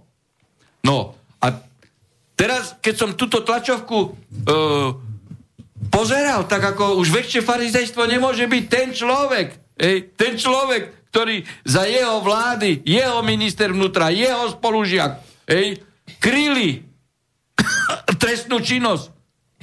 Dzurindu, on teraz si spomenul, ako boli vraždení Srbi. No to je dačo strašné, to ako, ja hovorím konkrétne prípady, niekto mi povie, že som bol vo Ficovej vláde. No bol som, ale vždy som povedal, čo sa deje nesprávne a preto som odišiel a to mi nemôže zavrieť ústa, aby som nielen kritizoval a poukazoval na vylomeniny Čaputovej, Matoviča, ale aj Fica a to ako, no. Že to je taký historický rešerš. To je taktika. To je taktika. No a pokiaľ ide o toho Macáka, a teraz tá záverečná vec, tak ako viete, oni dostali politický pokyn, aj Macák, aj spolužiak, Čižnár, že toto musia znieť sveta, pretože Fico slúžil Američanom. Však ako, kto dal reverzný prím fašistom na Ukrajine? Kto? Ja?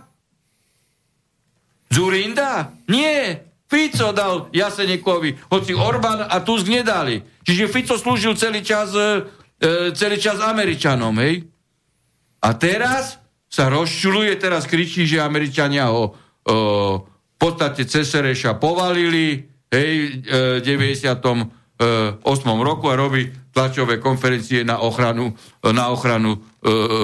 teda na trestné stíhanie osob, ktorí dopomohli vraždiť Srbov. No a jak to má právnu procedúru a dôsledky? No tak ako oni to zariadili, Macák to odmietol, ja som podal trestné oznámenie na Macáka, že kryje trestnú činnosť, nielen kryje trestnú činnosť Dzurindu, lebo odmieta to, čo je zjavná trestná činnosť. Samozrejme, že policajná inšpekcia to odmietla na toho Macáka, no. Čiže policajná inšpekcia, ešte Ficová a Kaliňáková, kryla trestnú činnosť Macáka a Dzurindovej pomáhajúcej vraždiť Srbov. Tak som podal trestné oznámenie aj na toho inšpektora, áno? Lebo tiež, keď kryl vyšetrovateľa, ktorý kryl členov vlády, no tak ako vedel, že nebol súhlas bezpečnostnej rady. No a teraz tým pádom to trestné oznámenie, ktoré som podal na toho inšpektora, áno, robila inšpekcia Stred, Banská Bystrica. A oni odmietli trestné oznámenie na tohto inšpektora policajného z Bratislavy. Čiže potom som podal trestné oznámenie na toho inšpektora Banská Bystrica Stred, že kryl trestnú činnosť inšpektora z Bratislavy, ktorý kryl trestnú činnosť vyšetrovateľa, ktorý kryl trestnú činnosť to je strašné. Dzurindu a spol. Čiže nemôžu to skončiť. A teraz mi chodia žlté doručenky z Banskej Bystrici, tak budem musieť asi podávať na inšpektora aj z Banskej Bystrici, lebo teda zrejme to presunuli do Košic, tak podám na inšpektora do Košic. Lebo oni tak majú policajné inšpekcie Bratislava. Teda, a keďže tu som podal na inšpektora z Bratislavy, tak oni sú vylúčení, tak dali to inšpektorom Stred. Ale teraz ako ja nevlastním rúško, ani nevlastním žiadne rukavice a na poštu vás nepustia, keď nemáte ruško. Takže toto oznámenie zrejme inšpekcia Banská Bystrica, mám také, ale to ako nepustia ma na poštu, tak ako nebudem sa s nimi byť. Mňa nikto nedonútil nosiť ruška. Ani ma nedonúti. No tak tu máte to právo v praxi. Ako Fico a jeho spolužiak kryjú trestnú činnosť Dzurindu a on včera ide robiť tlačovú konferenciu, jak mu je ľúto tých zavraždených 2000 Srbov. No tak už horšieho, mne sa nožík vo vrecku otvára. Dobre, aby sme stihli tých otázok viac, dokonca ešte jeden telefonátik ešte máme, poprosím vás, pokiaľ sa dá stručne, dáme si ešte do pár otázočiek. Príjemný dobrý večer. Dobrý večer. Môžete hovoriť. Počujeme sa? Áno. Dobrý večer, zdravím do štúdia, ďakujem vám za osvetu, za všetko, za pomoc v právnych otázkach a všetkých týchto veciach. Ja mám takú otázočku, mám dve deti na 2. stupni, ešte som sa nestretla, teda pozerala som na internete, na žiadnej stránke školy, že by nejaká škola nevyžadovala pre 2. stupeň, pravdepodobne pôjdu podľa scenára podmieňovať školskú dochádzku testovaním. Už bolo avizované, že nejaké kloptacie testy od bývalého asi za chvíľu ministra školstva. Nie, už je bývalý, však podal demisiu. Áno. Čiže, no ako vy myslíte toho plagiátora, lebo darmo je v pozícii ministra. Keď je raz plagiátor, tak prioritný názov je plagiátor. Bo to je primárne povolanie. Dobre, poďte ďalej. Ja by som chcela, že keby ste až teda by k tomu prišlo, čo zjavne asi príde, možno po okenoci, možno nie, neviem, ale možno jedného dňa budú chcieť určite tieto deti testovať, že čo by ste nám ako rodičom poradil? No, idem in media zres. Dobre, ja som urobil právny manuál na to, je to na mojom Facebooku a niektoré médiá to aj prevzali a určite na mojom Facebooku, keď zalistujete, právny manuál pre pomoc rodičom, ktorých deti sú nútené na testy, dokonca tie školy, aj materské školy, ktoré nútia rodičov ísť na testy. Tak ako v takom prípade tam je presný manuál, napíšete riaditeľke školy, teda, že postupujú v rozpore s právnym poriadkom, s ústavou. V tomto manuáli presne všetko je, toto, čo tu teraz som rozprával, a že nemáte ani vy, ani dieťa právnu povinnosť a v prípade, že teda neumožňa vstup dieťaťa do školy bez ruška, bez testu, páchajú trestný čin nátlaku a trestný čin apartheidu. A môžete rovno podať trestné oznámenie na takú riaditeľku školy alebo zriaďovateľa školy, ale treba riešiť veci najprv, ako by som povedal, nekonfrontačne, možno, že tá riaditeľka školy to nevie, no tak ju treba upozorniť a tam máte v tom právnom manuále vylicitované presne všetky ustanovenia medzinárodných dohovorov aj našej ústavy, na podklade ktorých je odvodené to, že nemáte právnu povinnosť nosiť ruška, ani testovať sa, ani dieťa. A okrem iného je tam ešte v tom právnom manuáli aj analýza docenta Drgonca, čiže nielen moja, čiže máte dve autority, to je bývalý sudca ústavného súdu. Tak, dobre, ďakujeme za zodpovedanie, musíme ísť tomu rýchlejšie, aj z tých veľkých mailov naozaj budeme môcť prečítať iba časť, lebo to by sme nemali najmenšiu šancu. Aha, toto je také malé upozornenie na vás, že nehovoríme o psích testoch, lebo uražame psov. Áno, nie. Náš pán najvyšší hovoril o chybe Richarda Sulíka, že zabezpečil nekvalitné testy, ktorými by ani psa netestoval. No tým pádom, ako vypovedacia hodnota je jasná. To je jedno, či to Sulík urobil, či to Matovič urobila, to slovenská vláda. To, že Matovič usvedčil z toho Sulíka vo výslednici je vždy len to, že na nás boli, na mňa nie, že boli použité, boli použité psie testy. Veď to som nepovedal ja, to povedal Matovič. A Matovič, i keď je podvodník, možno niekedy sa aj nepodvádza. Dobre. Juraj sa pýta už x-krát, ako píše, velí vláda parlamentu? Asi áno, keď naši poslanci nosia rúška na nariadenie vlády. Asi potom parlament nie je najvyšší zákonodárny orgán. Tak ako na toto som už odpovedal. Viete si predstaviť, že by som ja bol v parlamente a viete si predstaviť nejakého Šeligu alebo aj keby zriadili za tým účelom osobitnú políciu parlamentu, že by ma niekto donútil nosiť ako ruško, ako to robí Kotleba, Fico a spol a pritom chcú hovoriť, ako chcú brániť ľudské práva, obmedzovaniu ľudských práv a nosia ruško ako otroci. Veď ruško je symbol otroctva. Ale to len svedčí, že zapadajú do komplexu riadenia z jedného centra americkej ambasády.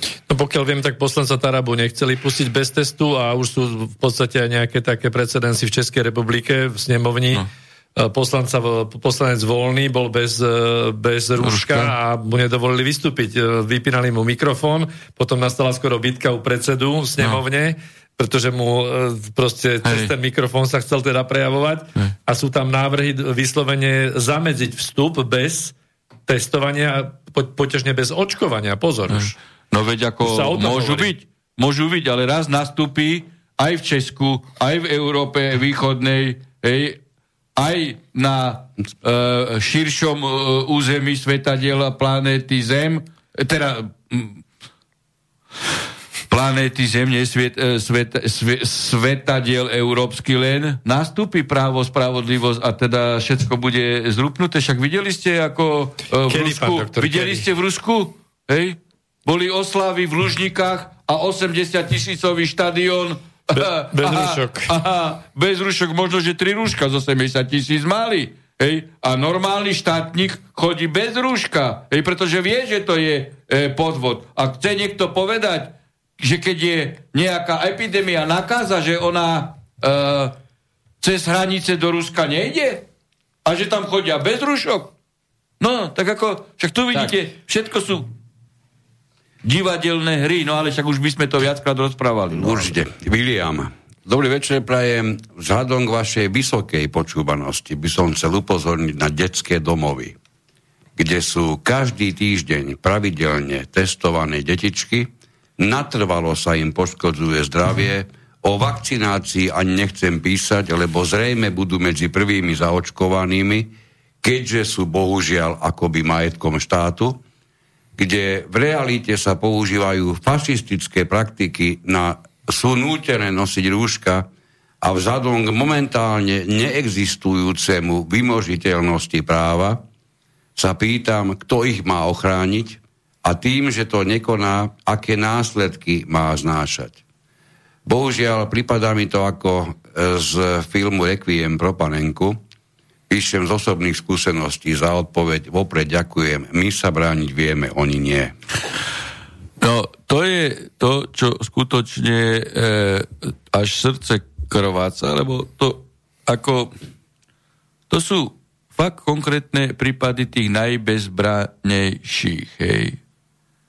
Ako sa brániť? No, brániť sa už bránime tým, že my, ktorí sme tiež prenasledovaní, hej, poukazujeme na to, dávame právne manuály, vyzývame ľudí, aby sa nebáli, hej, aby to pasívne neprijímali, lebo takýto prístup občana, že oddaným pasivistickým nekonaním nejak bude sa vec vyrieši. To takto nejde. Ty musíš aktívne konať, keď vieš, na akom fronte, na akom území, na akých ľuďoch sa deje, treba podávať trestné oznámenie. Vidíte, že Žilinka sa začína spamätať, lebo vie dobre, že ako prvý nastupí u neho trestnoprávna zodpovednosť. Kde si bol, čo si robil, keď sa pachala na území Slovenskej republiky genocida slovenského národa, trestná činnosť, ubližovanie na zdraví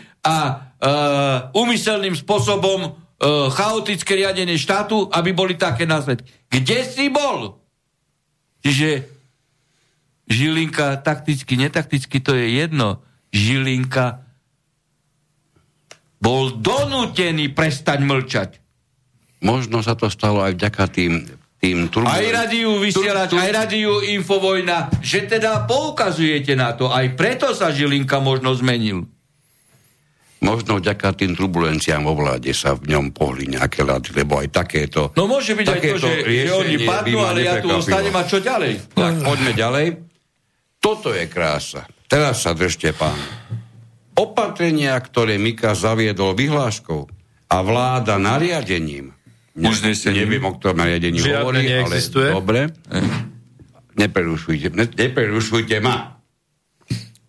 Opatrenie, ktoré Mikas zaviedol vyhláškou a vláda nariadením, zrejme požiadala políciu na dohľad vo veci ich dodržiavať, boli realizované vo všeobecnom záujme každého z nás. Toto je hrubo napísané. To je nosenie rúšok a všetky obmedzenia osobnej slobody, o ktorých sa zmieňujete, sú v našom záujme dosiahnuť zastavenie pandémie. K tomuto, pán doktor, si dovolím ja odpovedať, ak sa nenahnevate, lebo som si to medzi tým samozrejme musel vyhľadať. Takže vidím, že aj vy ste vytočení niekedy. Od 10. februára 2000 je účinná a v zbierke zákonom uverejnená dohoda pod číslom 40/2000. Ide o oznámenie Ministerstva zahraničných vecí. Dosť dlhé to je, ale dobre. Ministerstvo zahraničných vecí oznamuje, že 4. apríla 1997 bol v Oviede otvorený na podpis dohovor o ochrane ľudských práv a dôstojnosti človeka v súvislosti s aplikáciou biológie a medicíny, dohovor o ľudských právach a biomedicíne. Národná rada Slovenskej republiky vyslovila s dohovorom súhlas svojím uznesením z 2. októbra 1997 a prezident ratifikoval 22. decembra 1997. A prečítam vám z toho jednu najzásadnejšiu vec, po ktorej prečítanie by ste mali pochopiť úplne všetko, vážený pán Laco, písateľ. Článok 2 hovorí: priorita ľudskej bytosti. Záujmy a blaho človeka budú mať prednosť pred výhradným záujmom vedy a spoločnosti. Ja predpokladám, dúfam až verím, že k tomuto nie je asi potrebné dodať nič. Ja ale dodám predsa. Dodajte. Akože je to pán Laco? Áno, áno. Zrejme je to svet o covidovi. Ale keď cíti vyjadriť názor, že to je v našom záujme, budiš, neberme mu ten názor. No ale nech robí všetko preto, aby v našom záujme bol prijatý zákon o tom, že to a to máme dodržiavať. Lebo zajtra mu Mikas vydá vyhlášku, že od 8. do 11. nemôže spať v tej istej posteli s manželkou. Hej? A potom čo bude rozprávať? Že je to v jeho záujme, Mikasová výhláška? V našom záujme to je. Alebo v našom záujme, že by on nezdielal jedno lôžko s manželkou, lebo si to želá Mikas? No, týmto ľuďom treba toto vysvetliť. Nie, ako máš názor? No tak sa domáhaj toho, že by to bolo v našom záujme, ale len procedúrou, ktorá je tu predpokladaná medzinárodnými normami aj našou ústavou. Lebo ináč to nie je v našom záujme, keď to nie je v súlade teraz zákonom dané. Tak. Miro nám píše, prosí o odpoveď. Ako je možné, že mnohí ministri podali demisiu a teraz vyhlasujú, že v novej akože reformnej vláde príjmu tie isté funkcie späť? No tak ako to je niekedy... Pred rokom 1989 bola taká rozprávka Pat a Mat. Poznáte to? Ako no. Starší určite, no tak áno. Pat a Mat sa správali racionálnejšie ako títo. Ale to by som ako dovysvetlil iným spôsobom. Keď Američania povalili Ficovú vládu, lebo Fico to teraz už kričí, hej, že ho povalili Sorešovci a tak... v tom 18. roku, to je nesporné, hej, ale nesporné tým pádom je aj to, že bol marioneta Američanov, hej, a tej partie Sorošovsko-Clintonovsko-Obamovskej a riadený z ambasády. Hej, najprv mu vyrobili zrušenie amnestii, to ešte akože ustal, no a potom vyrobili to, čo vyrobili, o ktorom teraz hovorí, hej, o Kuciakiade, že bola... vyrobená. Američania vtedy pochopili, že Ficová vláda, hoci je ich marioneta, už je tak nepopulárna, hej, že už to škodí americkým záujmom. No tak ho povalili, pripravili scénar, ktorý mal svoje následné etapy, stupne, podal demisiu, pokračoval Matovič, ktorý, vidíte, to je veľa, akože, ako 2 hodiny. Pokračoval ten hlasista, hlas Smeru, Pellegrini. No. A išlo to podľa amerického scenára, ako to Američania pripravili a v podstate zbavili. To, že Matovič je americká marioneta, to je tiež absolútne nesporné, veď bol na americkej ambasáde na druhý deň. Ale Matovič za ten rok porobil toľko vecí proti ľuďom, že sa stal absolútne nepopulárnym. On sa stal u ľudí nepopulárnych za rok. Ficovi to trvalo 10 rokov, kým sa znepáčil Američan. Ale no ani za tých 10 rokov nestihol to, čo Matovič, 10 mesiacov. Však, ale on povedal, že on krádne menej, takže môže krádnuť. Hej.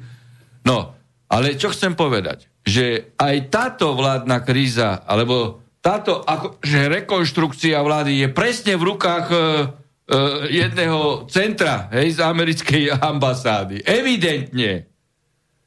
Lenže Američania v tomto smere predpokladali v roku 18 určitú racionalitu Fica. Hej? A Fico aj racionálne akože postupoval, nakoniec akože odišiel, potom začal kričať, že mu toto urobili a teraz ešte kričí viac, ale predpokladal sa, správal sa v medziach, ktoré mu Američania vyčiarkali, že pôjdeš podľa toho. To isté sa deje teraz. Lebo hovorcovia americkej ambasády, Čaputová, Koliková, Korčok, Šeliga, aj Sulík. To sú typicky, lebo aj medzi nimi máte určité stupne. Matovič je marioneta a oni sú marionetky. Alebo podpindosník, podpindosníček, čiže ešte väčší lokajíček. No. Čiže oni sú ešte väčší podpindosníci, tak oni, ako hlasné truby začali kričať proti Matovičovi.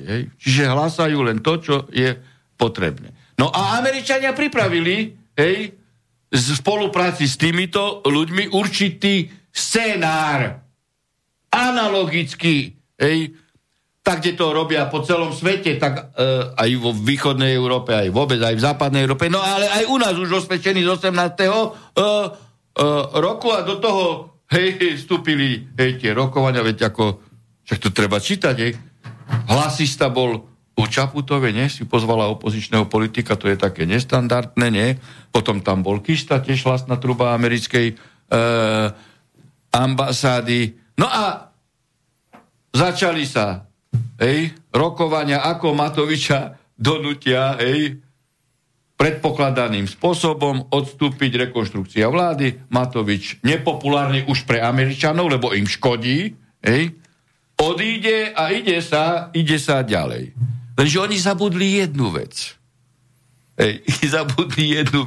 A tie kroky tu aj tak idú teraz. Títo sa všetci pozdávali a oni zabudli na to, že Matovič sa správa iracionálne. Matovič je neriadená strela. Totižto Matovič, na rozdiel od Fica, Matovič ani... A on ani dnes nevie, čo zajtra urobí. Rozumiete? A tým pádom to im všetko krachne teraz. Preto začali s tým, že sa vrátia do vlády a počuli ste dnes Budaja, čo hovoril. Budaj hovoril, že my držíme ako Olano dohody, teda on je Olano? Olano, lebo však ako to také... Zmena z dola, on je tentokrát. To také partajné zmetky človek sa nemôže zapamätať, ale dobre.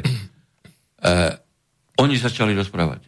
My držíme dohody, akože áno, títo odišli z vlády, podali depisiu a Dohoda bola, že by sa Budaj hovoril, že by sa čo najskôr realizovalo programové vyhlásenie vlády. Ale to znamená, že Matovič nemôže odstúpiť, pretože keby odstúpil, tak padne vláda, hej? A tým pádom nové programové vyhlásenie, nová dôvera. Dobre. Oni zabudli na to, že Matovič je iný typ, hej? Matovič preto prišiel s tým, že on bude podpredseda vlády. Totiž to on vie dobre, že keď bude... Pre korupciu. Hej. Čiže bude tým pádom aj generálny prokurátor, aj minister spravodlivosti, aj minister vnútra, lebo toto by zahrňal tento úrad. Ešte hovorcom neprestal. No, ale chcem hovoriť, to je jedno. Vláda funguje v určitom režime, hej. Tu sú členovia vlády, hej, 16 teraz. Prvý rad do okolia sú legislatívci, druhý rad vzadu, hej, sú administratívno-byrokratické síly zabezpečujúce administratívny chod vládu a tretí rád vzadu dookola vlády sú technickí, bezpečnostní zamestnanci. Čiže Matovičovi je jedno, v akej zostave bude v tejto vláde. To je tá iracionalita. Či ako predseda, podpredseda, alebo aj ako obsluhovač telefónov, lebo keď tam bude sedieť, tak on tú vládu bude riadiť. A toto Američania nepokopili a na toto Matovič teraz hrá. On povie, ja nepodávam demisiu.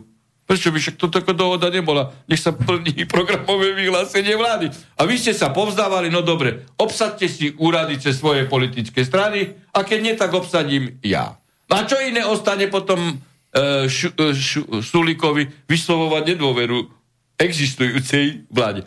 Čiže najnovšie treba očakávať... Strela do nohy, no. Hej, treba očakávať, že Matovič vyzve Čaputovú na demisiu. Hej? A potom povie, potom podám ja demisiu. Dobre. Slávka. V tomto vám hovorím, že to je úplne iné. Dobre. Slávka, dobrý večer do štúdia. Chcem sa spýtať, či ja ako pedagóg mám právo kontrolovať test zákonného zástupcu žiaka. V žiadnom prípade. Čo keby ste narazili na mňa, tak ja by som si pýtal od vás potvrdenie od psychiatra, či ste zdraví. A čerství. Dobre. Dobrý večer, pokiaľ nám štát chce nariadovať povinnosť nosiť rúška alebo respirátory, nemala by byť zákonne uvedená povinnosť vlastniť takéto rúško či respirátor. Však v zákone nemáte povinnosť nosiť rúška ani respirátor. Tak, dobre, toto nie je až tak veľmi dôležité. Vlastne respirátor. Jasné. Mal som tu jedno odložené a teraz to neviem v tej obrovskej záplave. Máte toho veľa, lebo nestihneme to všetko. Zatiaľ všetko zaberá, čo hovorí pán Harabin, ale policajti pýtajú po zastavení občiansky preukaz na základe zákona 355 z roku 2007. Voči tomu zatiaľ protiargumentovanie od pána Harabina nemám. No tak teraz sa dokázal obrániť. Na toto si zgustnem teraz. Tak, lebo teraz to som vám dobre... A už dúfam, že končíme, pán redaktor. Áno, toto je posledné. Čiže vám dám také argumenty, hej, zo života, ale ktoré som aj premietol do rozhodnutí Najvyššieho súdu v Senáte, kde som aj bol. Totižto, narazili sme na jeden prípad, to súvisí, ja to dovysvetlím, kde teda policajti bezdôvodne zastavovali motorové vozidlo. Ako to bolo zvykom, zastavili, kontrola alkoholov, otvorte kufor a tak ďalej, Pritom,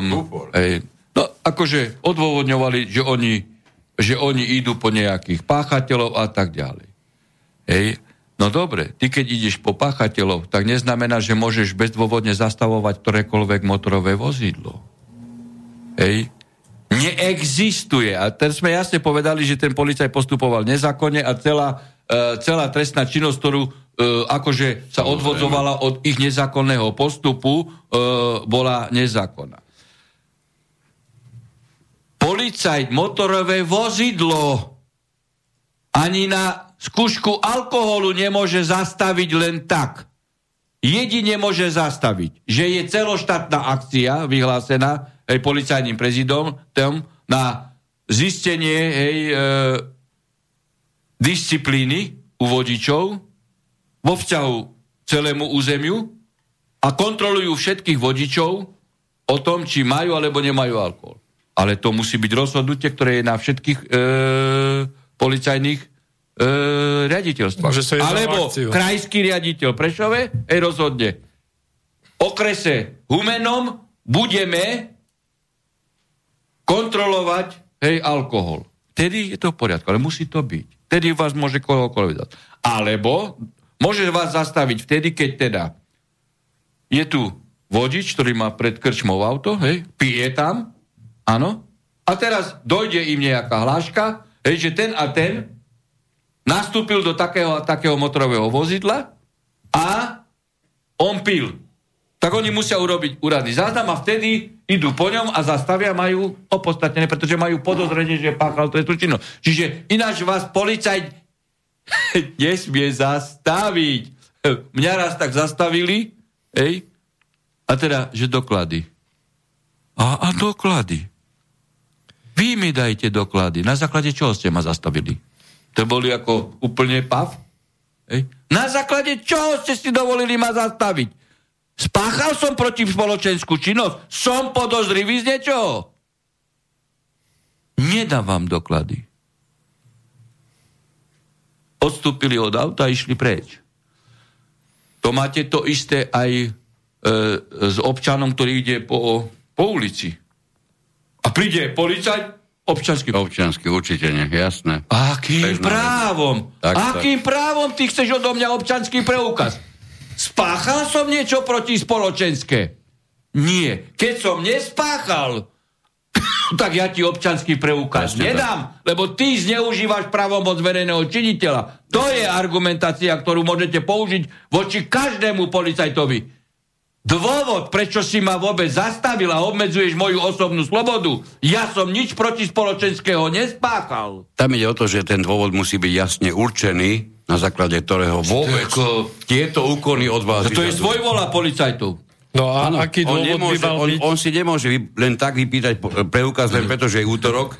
A že vás stretol.